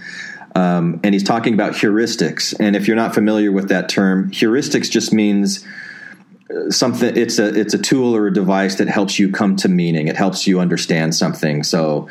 I, think the first time that I ever learned about heuristics, it was like a Sherlock Holmes thing, where Sherlock Holmes has this magnifying glass, and in a lot of the the the early depictions of him that I saw as a kid, where he's looking through this magnifying glass to discover clues, and that magnifying glass was explained to me as being a heuristic device. So, so it's very consistent with what Jordan Peterson was asking: What are the interpretive mechanisms that help us understand? The, the real wor- world. What are these heuristic devices? So that's what Bret is about to talk about here. Let's swap out the idea of metaphorical truth for something a little uh, harder headed heuristics, right? We have heuristics, we use them to perceive the world, they're often highly reliable. In fact, almost everything that you believe that lets you operate has to be a heuristic of some kind. I mean, if you decided to learn to drive and you got into the car and they said, okay, well, it's all quarks out there, right? You need to understand how quarks interact Right. with each other. Not to make- useful, yeah. Right, not useful, right? What you need are some heuristics in which you can stipulate that there's something called a vehicle out there and you don't have to be overly precise about what it is and you learn to avoid it. Okay? The heuristics vary a lot in quality. Some of them are really good. The periodic tables are really good. Okay? Um, the idea of uh, gravitational potential energy is kind of crappy, right? If I have a phone on a table here, I can tell you how much potential energy it, it has by measuring its mass and its distance from the ground. But if I've got a hole at one depth on one side of the table and another depth on the other side of the table, I can't calculate it because it's a crappy heuristic. Works well enough in regular stuff. Right. Now, here's the question What if these religious texts are heuristics through which most people simplify calculations that they are in no position to do based on the limited amount that they are capable of perceiving, the amount that they understand about the things that are in play. So they're deploying these heuristics maybe to reduce um, things that degrade well being. If it were true that religious heuristics uh, increased well being by allowing people to actually, on average, operate in the world in a way that, that increased well being, what would you say about them then? And if you want to go back and hear what Sam Harris has to say in response to that question, I put the link on the on the uh, original post. You can go back and, and listen to the entire conversation.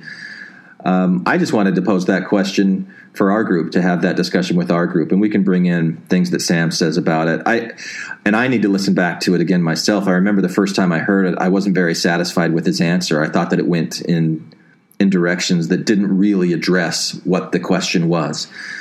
Um, but this next clip is is the result of one of those directions, and I'm really glad it went in that direction because I really I really like what is said here. Um, it's funny. It's interesting. I can see both sides where Sam Harris is coming from, where Jordan Peterson is coming from, but it's this question about okay, Jordan Peterson, you confuse the hell out of everybody by saying that you believe in God or that you act as if there is a God. What the hell do you mean? What does God mean to you? and this is broken up into two clips. So the first one, you're going to hear the answer and a little bit of discussion after that. And then the, the final clip will be Sam Harris um, saying why he has a problem with the way that Jordan Peterson expressed himself here. You say you believe in God. You have been. No, I say I act as if he exists. You say what? I say I act as if he exists, okay, which so, is a much more precise claim. Okay, so so then what? What? But in this case, what? So you act as though God exists. Yep. And in addition, I've heard you say that I act as though God exists. That I'm I can't really well, be so an atheist. Far, so far, it seems yeah, that. Right, yeah. We'll the, see. The, the, night is young. Yeah. Uh, uh, so, in that sense, I'm not really an atheist. I've, I've heard you say this. So that it, it, well, some of you is. Well, in, if I were really an atheist, I would be far more poorly behaved than, in fact, I am. Right? I would be like Raskolnikov committing murders and, and assuming there was nothing wrong with more, it. It would be more likely, yes. Yeah. Okay. So, so Wait, that's a big distinction. I need, would yeah, I need to know. Be more likely. What was that? It's a big distinction that you would is very different than it would be more likely. Taking the safety off the gun is not the same thing as shooting it, right? Yeah. The temptations laid open to Raskolnikov would be more at hand. Okay. Just as they were to him. So, what in that? So, in, in what sense do you mean? What is the God that you act as though he, she, it exists? And what is the what what is the God-shaped thing I must have in my life to prevent me from being a quote real atheist? Well, okay, first of all, I have to point out that there's no possible way I can answer both those questions in two minutes. Well, it's the, it's, it's the same question. but, I mean, yeah, what is okay. like what what do you mean by God? Okay, well, I'm going to tell you some of the things that I mean by God. Okay. Uh-oh. Uh, we we do have to get to questions. Maybe we're going to do this tomorrow. Yeah, maybe this is where we, we start. Oh God. Well, that was a pretty resounding well, no. It so. seems like that constitutes an audience question, wouldn't you say? All right. I tell you what. I tell you what. Let's. Um,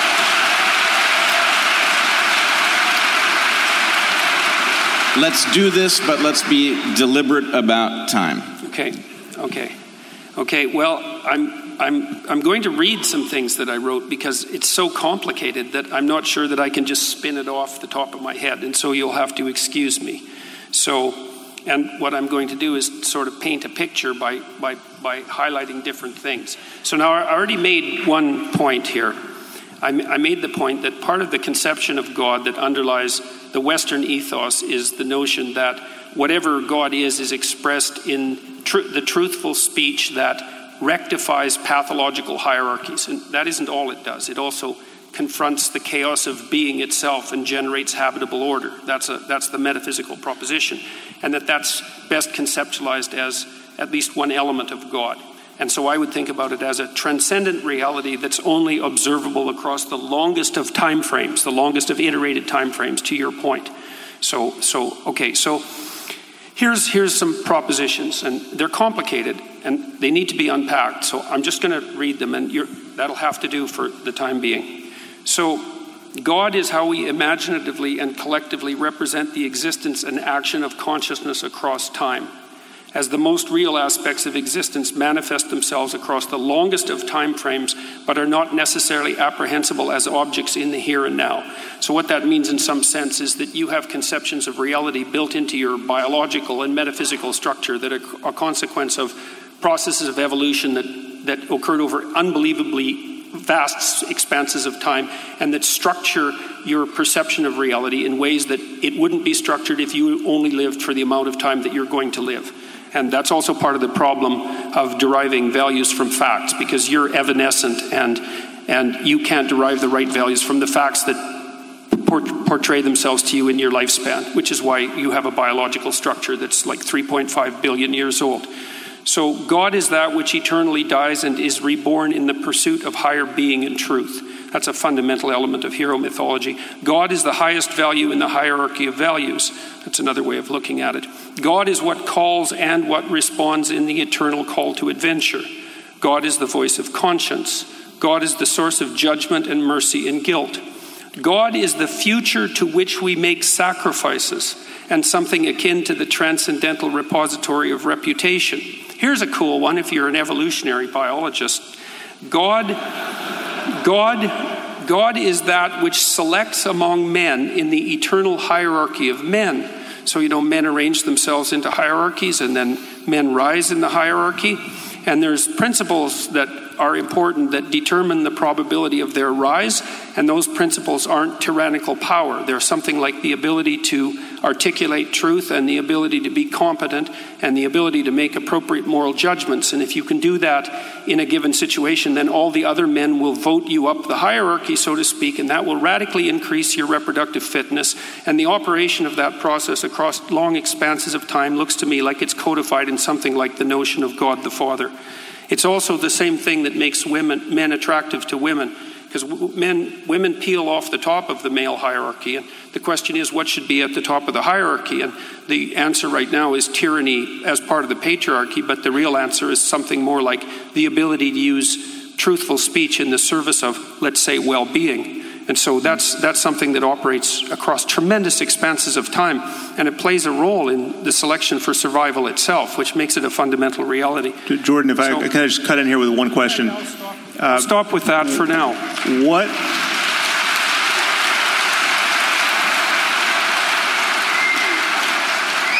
So I, I was not hearing in that list of attributes a God who could care if anyone masturbated.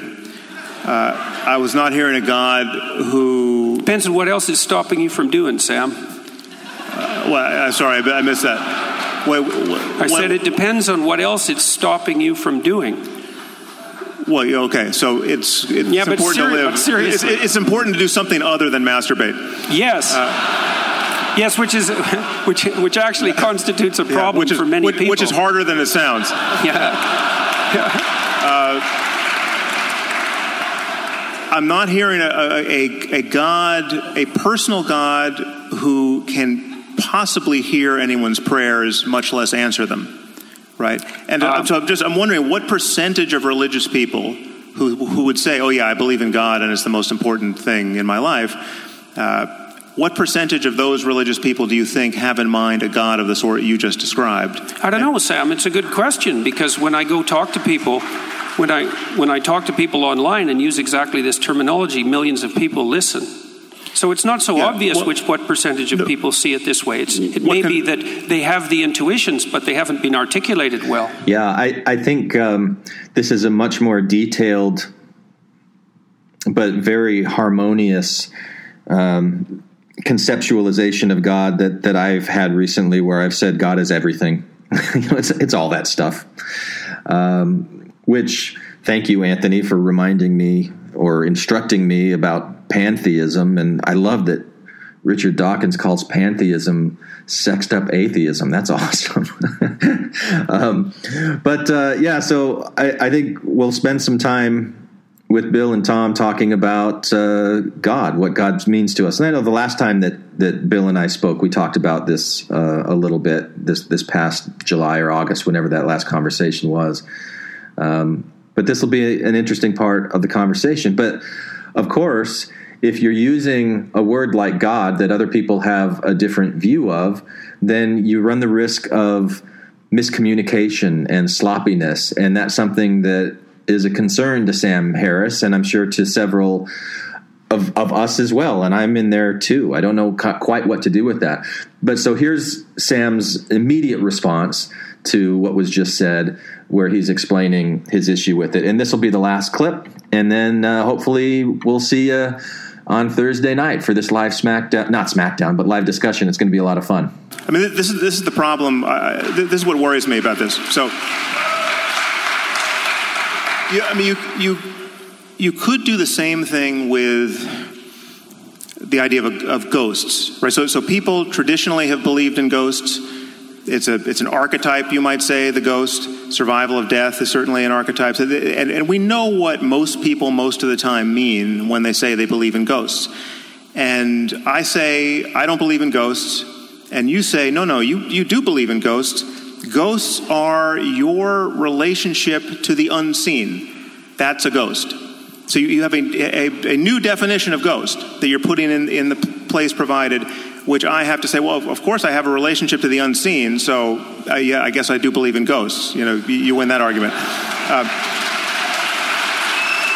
but that simply isn't what most people mean by a ghost. Most yeah, people but you mean, can't use that simplified argument about my conception But- but- of ghosts as an analogy for the propositions that I just put forward. This is what I see you do. I mean, maybe you have more to say on the topic of God, but this is what I hear you doing with God. You have defined the God that most people believe in, and we know this is the God that most people I believe was asked what God I believed in. Not yes, what no, most but I'm, a- I'm asking you what percentage.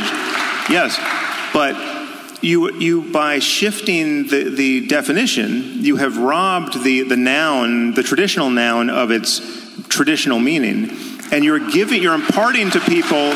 Hey, a wait a sense- sec- wait a second. Wait, Wait, a second. I- I'm not so What do you mean by traditional meaning? Look, it's one of the one of the elemental claims in the Old Testament is that you're not even supposed to utter the name of God because by defining it too tightly, you lose its essence. And so, let's not be talking about what the classical definition of God is here. Okay, it's a historical non-starter. Okay, and there's plenty of Hold on. religions that can I it. can I check in with the audience? Uh, is the audience all right with us continuing down this road? okay.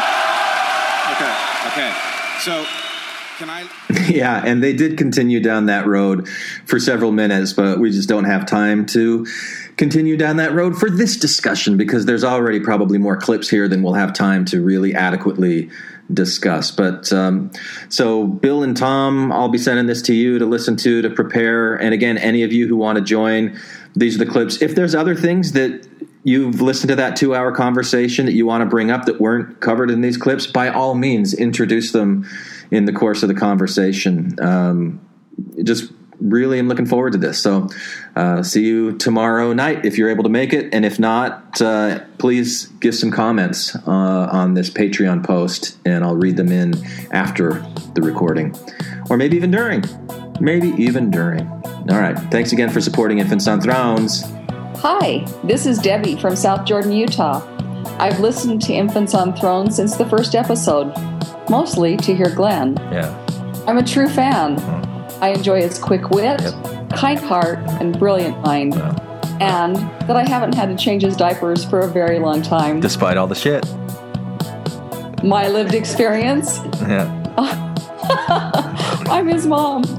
You can comment on this episode on the website, infantsonthrones.com. And if you really like what you hear, give Decorum a five star rating and write a short review on iTunes. I did. Did you really? Anyone for the closing prayer? But did you really, though? Not yet, but I will Oh, before. come on. Thank you for listening to Infants on Thrones. Infants on Thrones. See ya.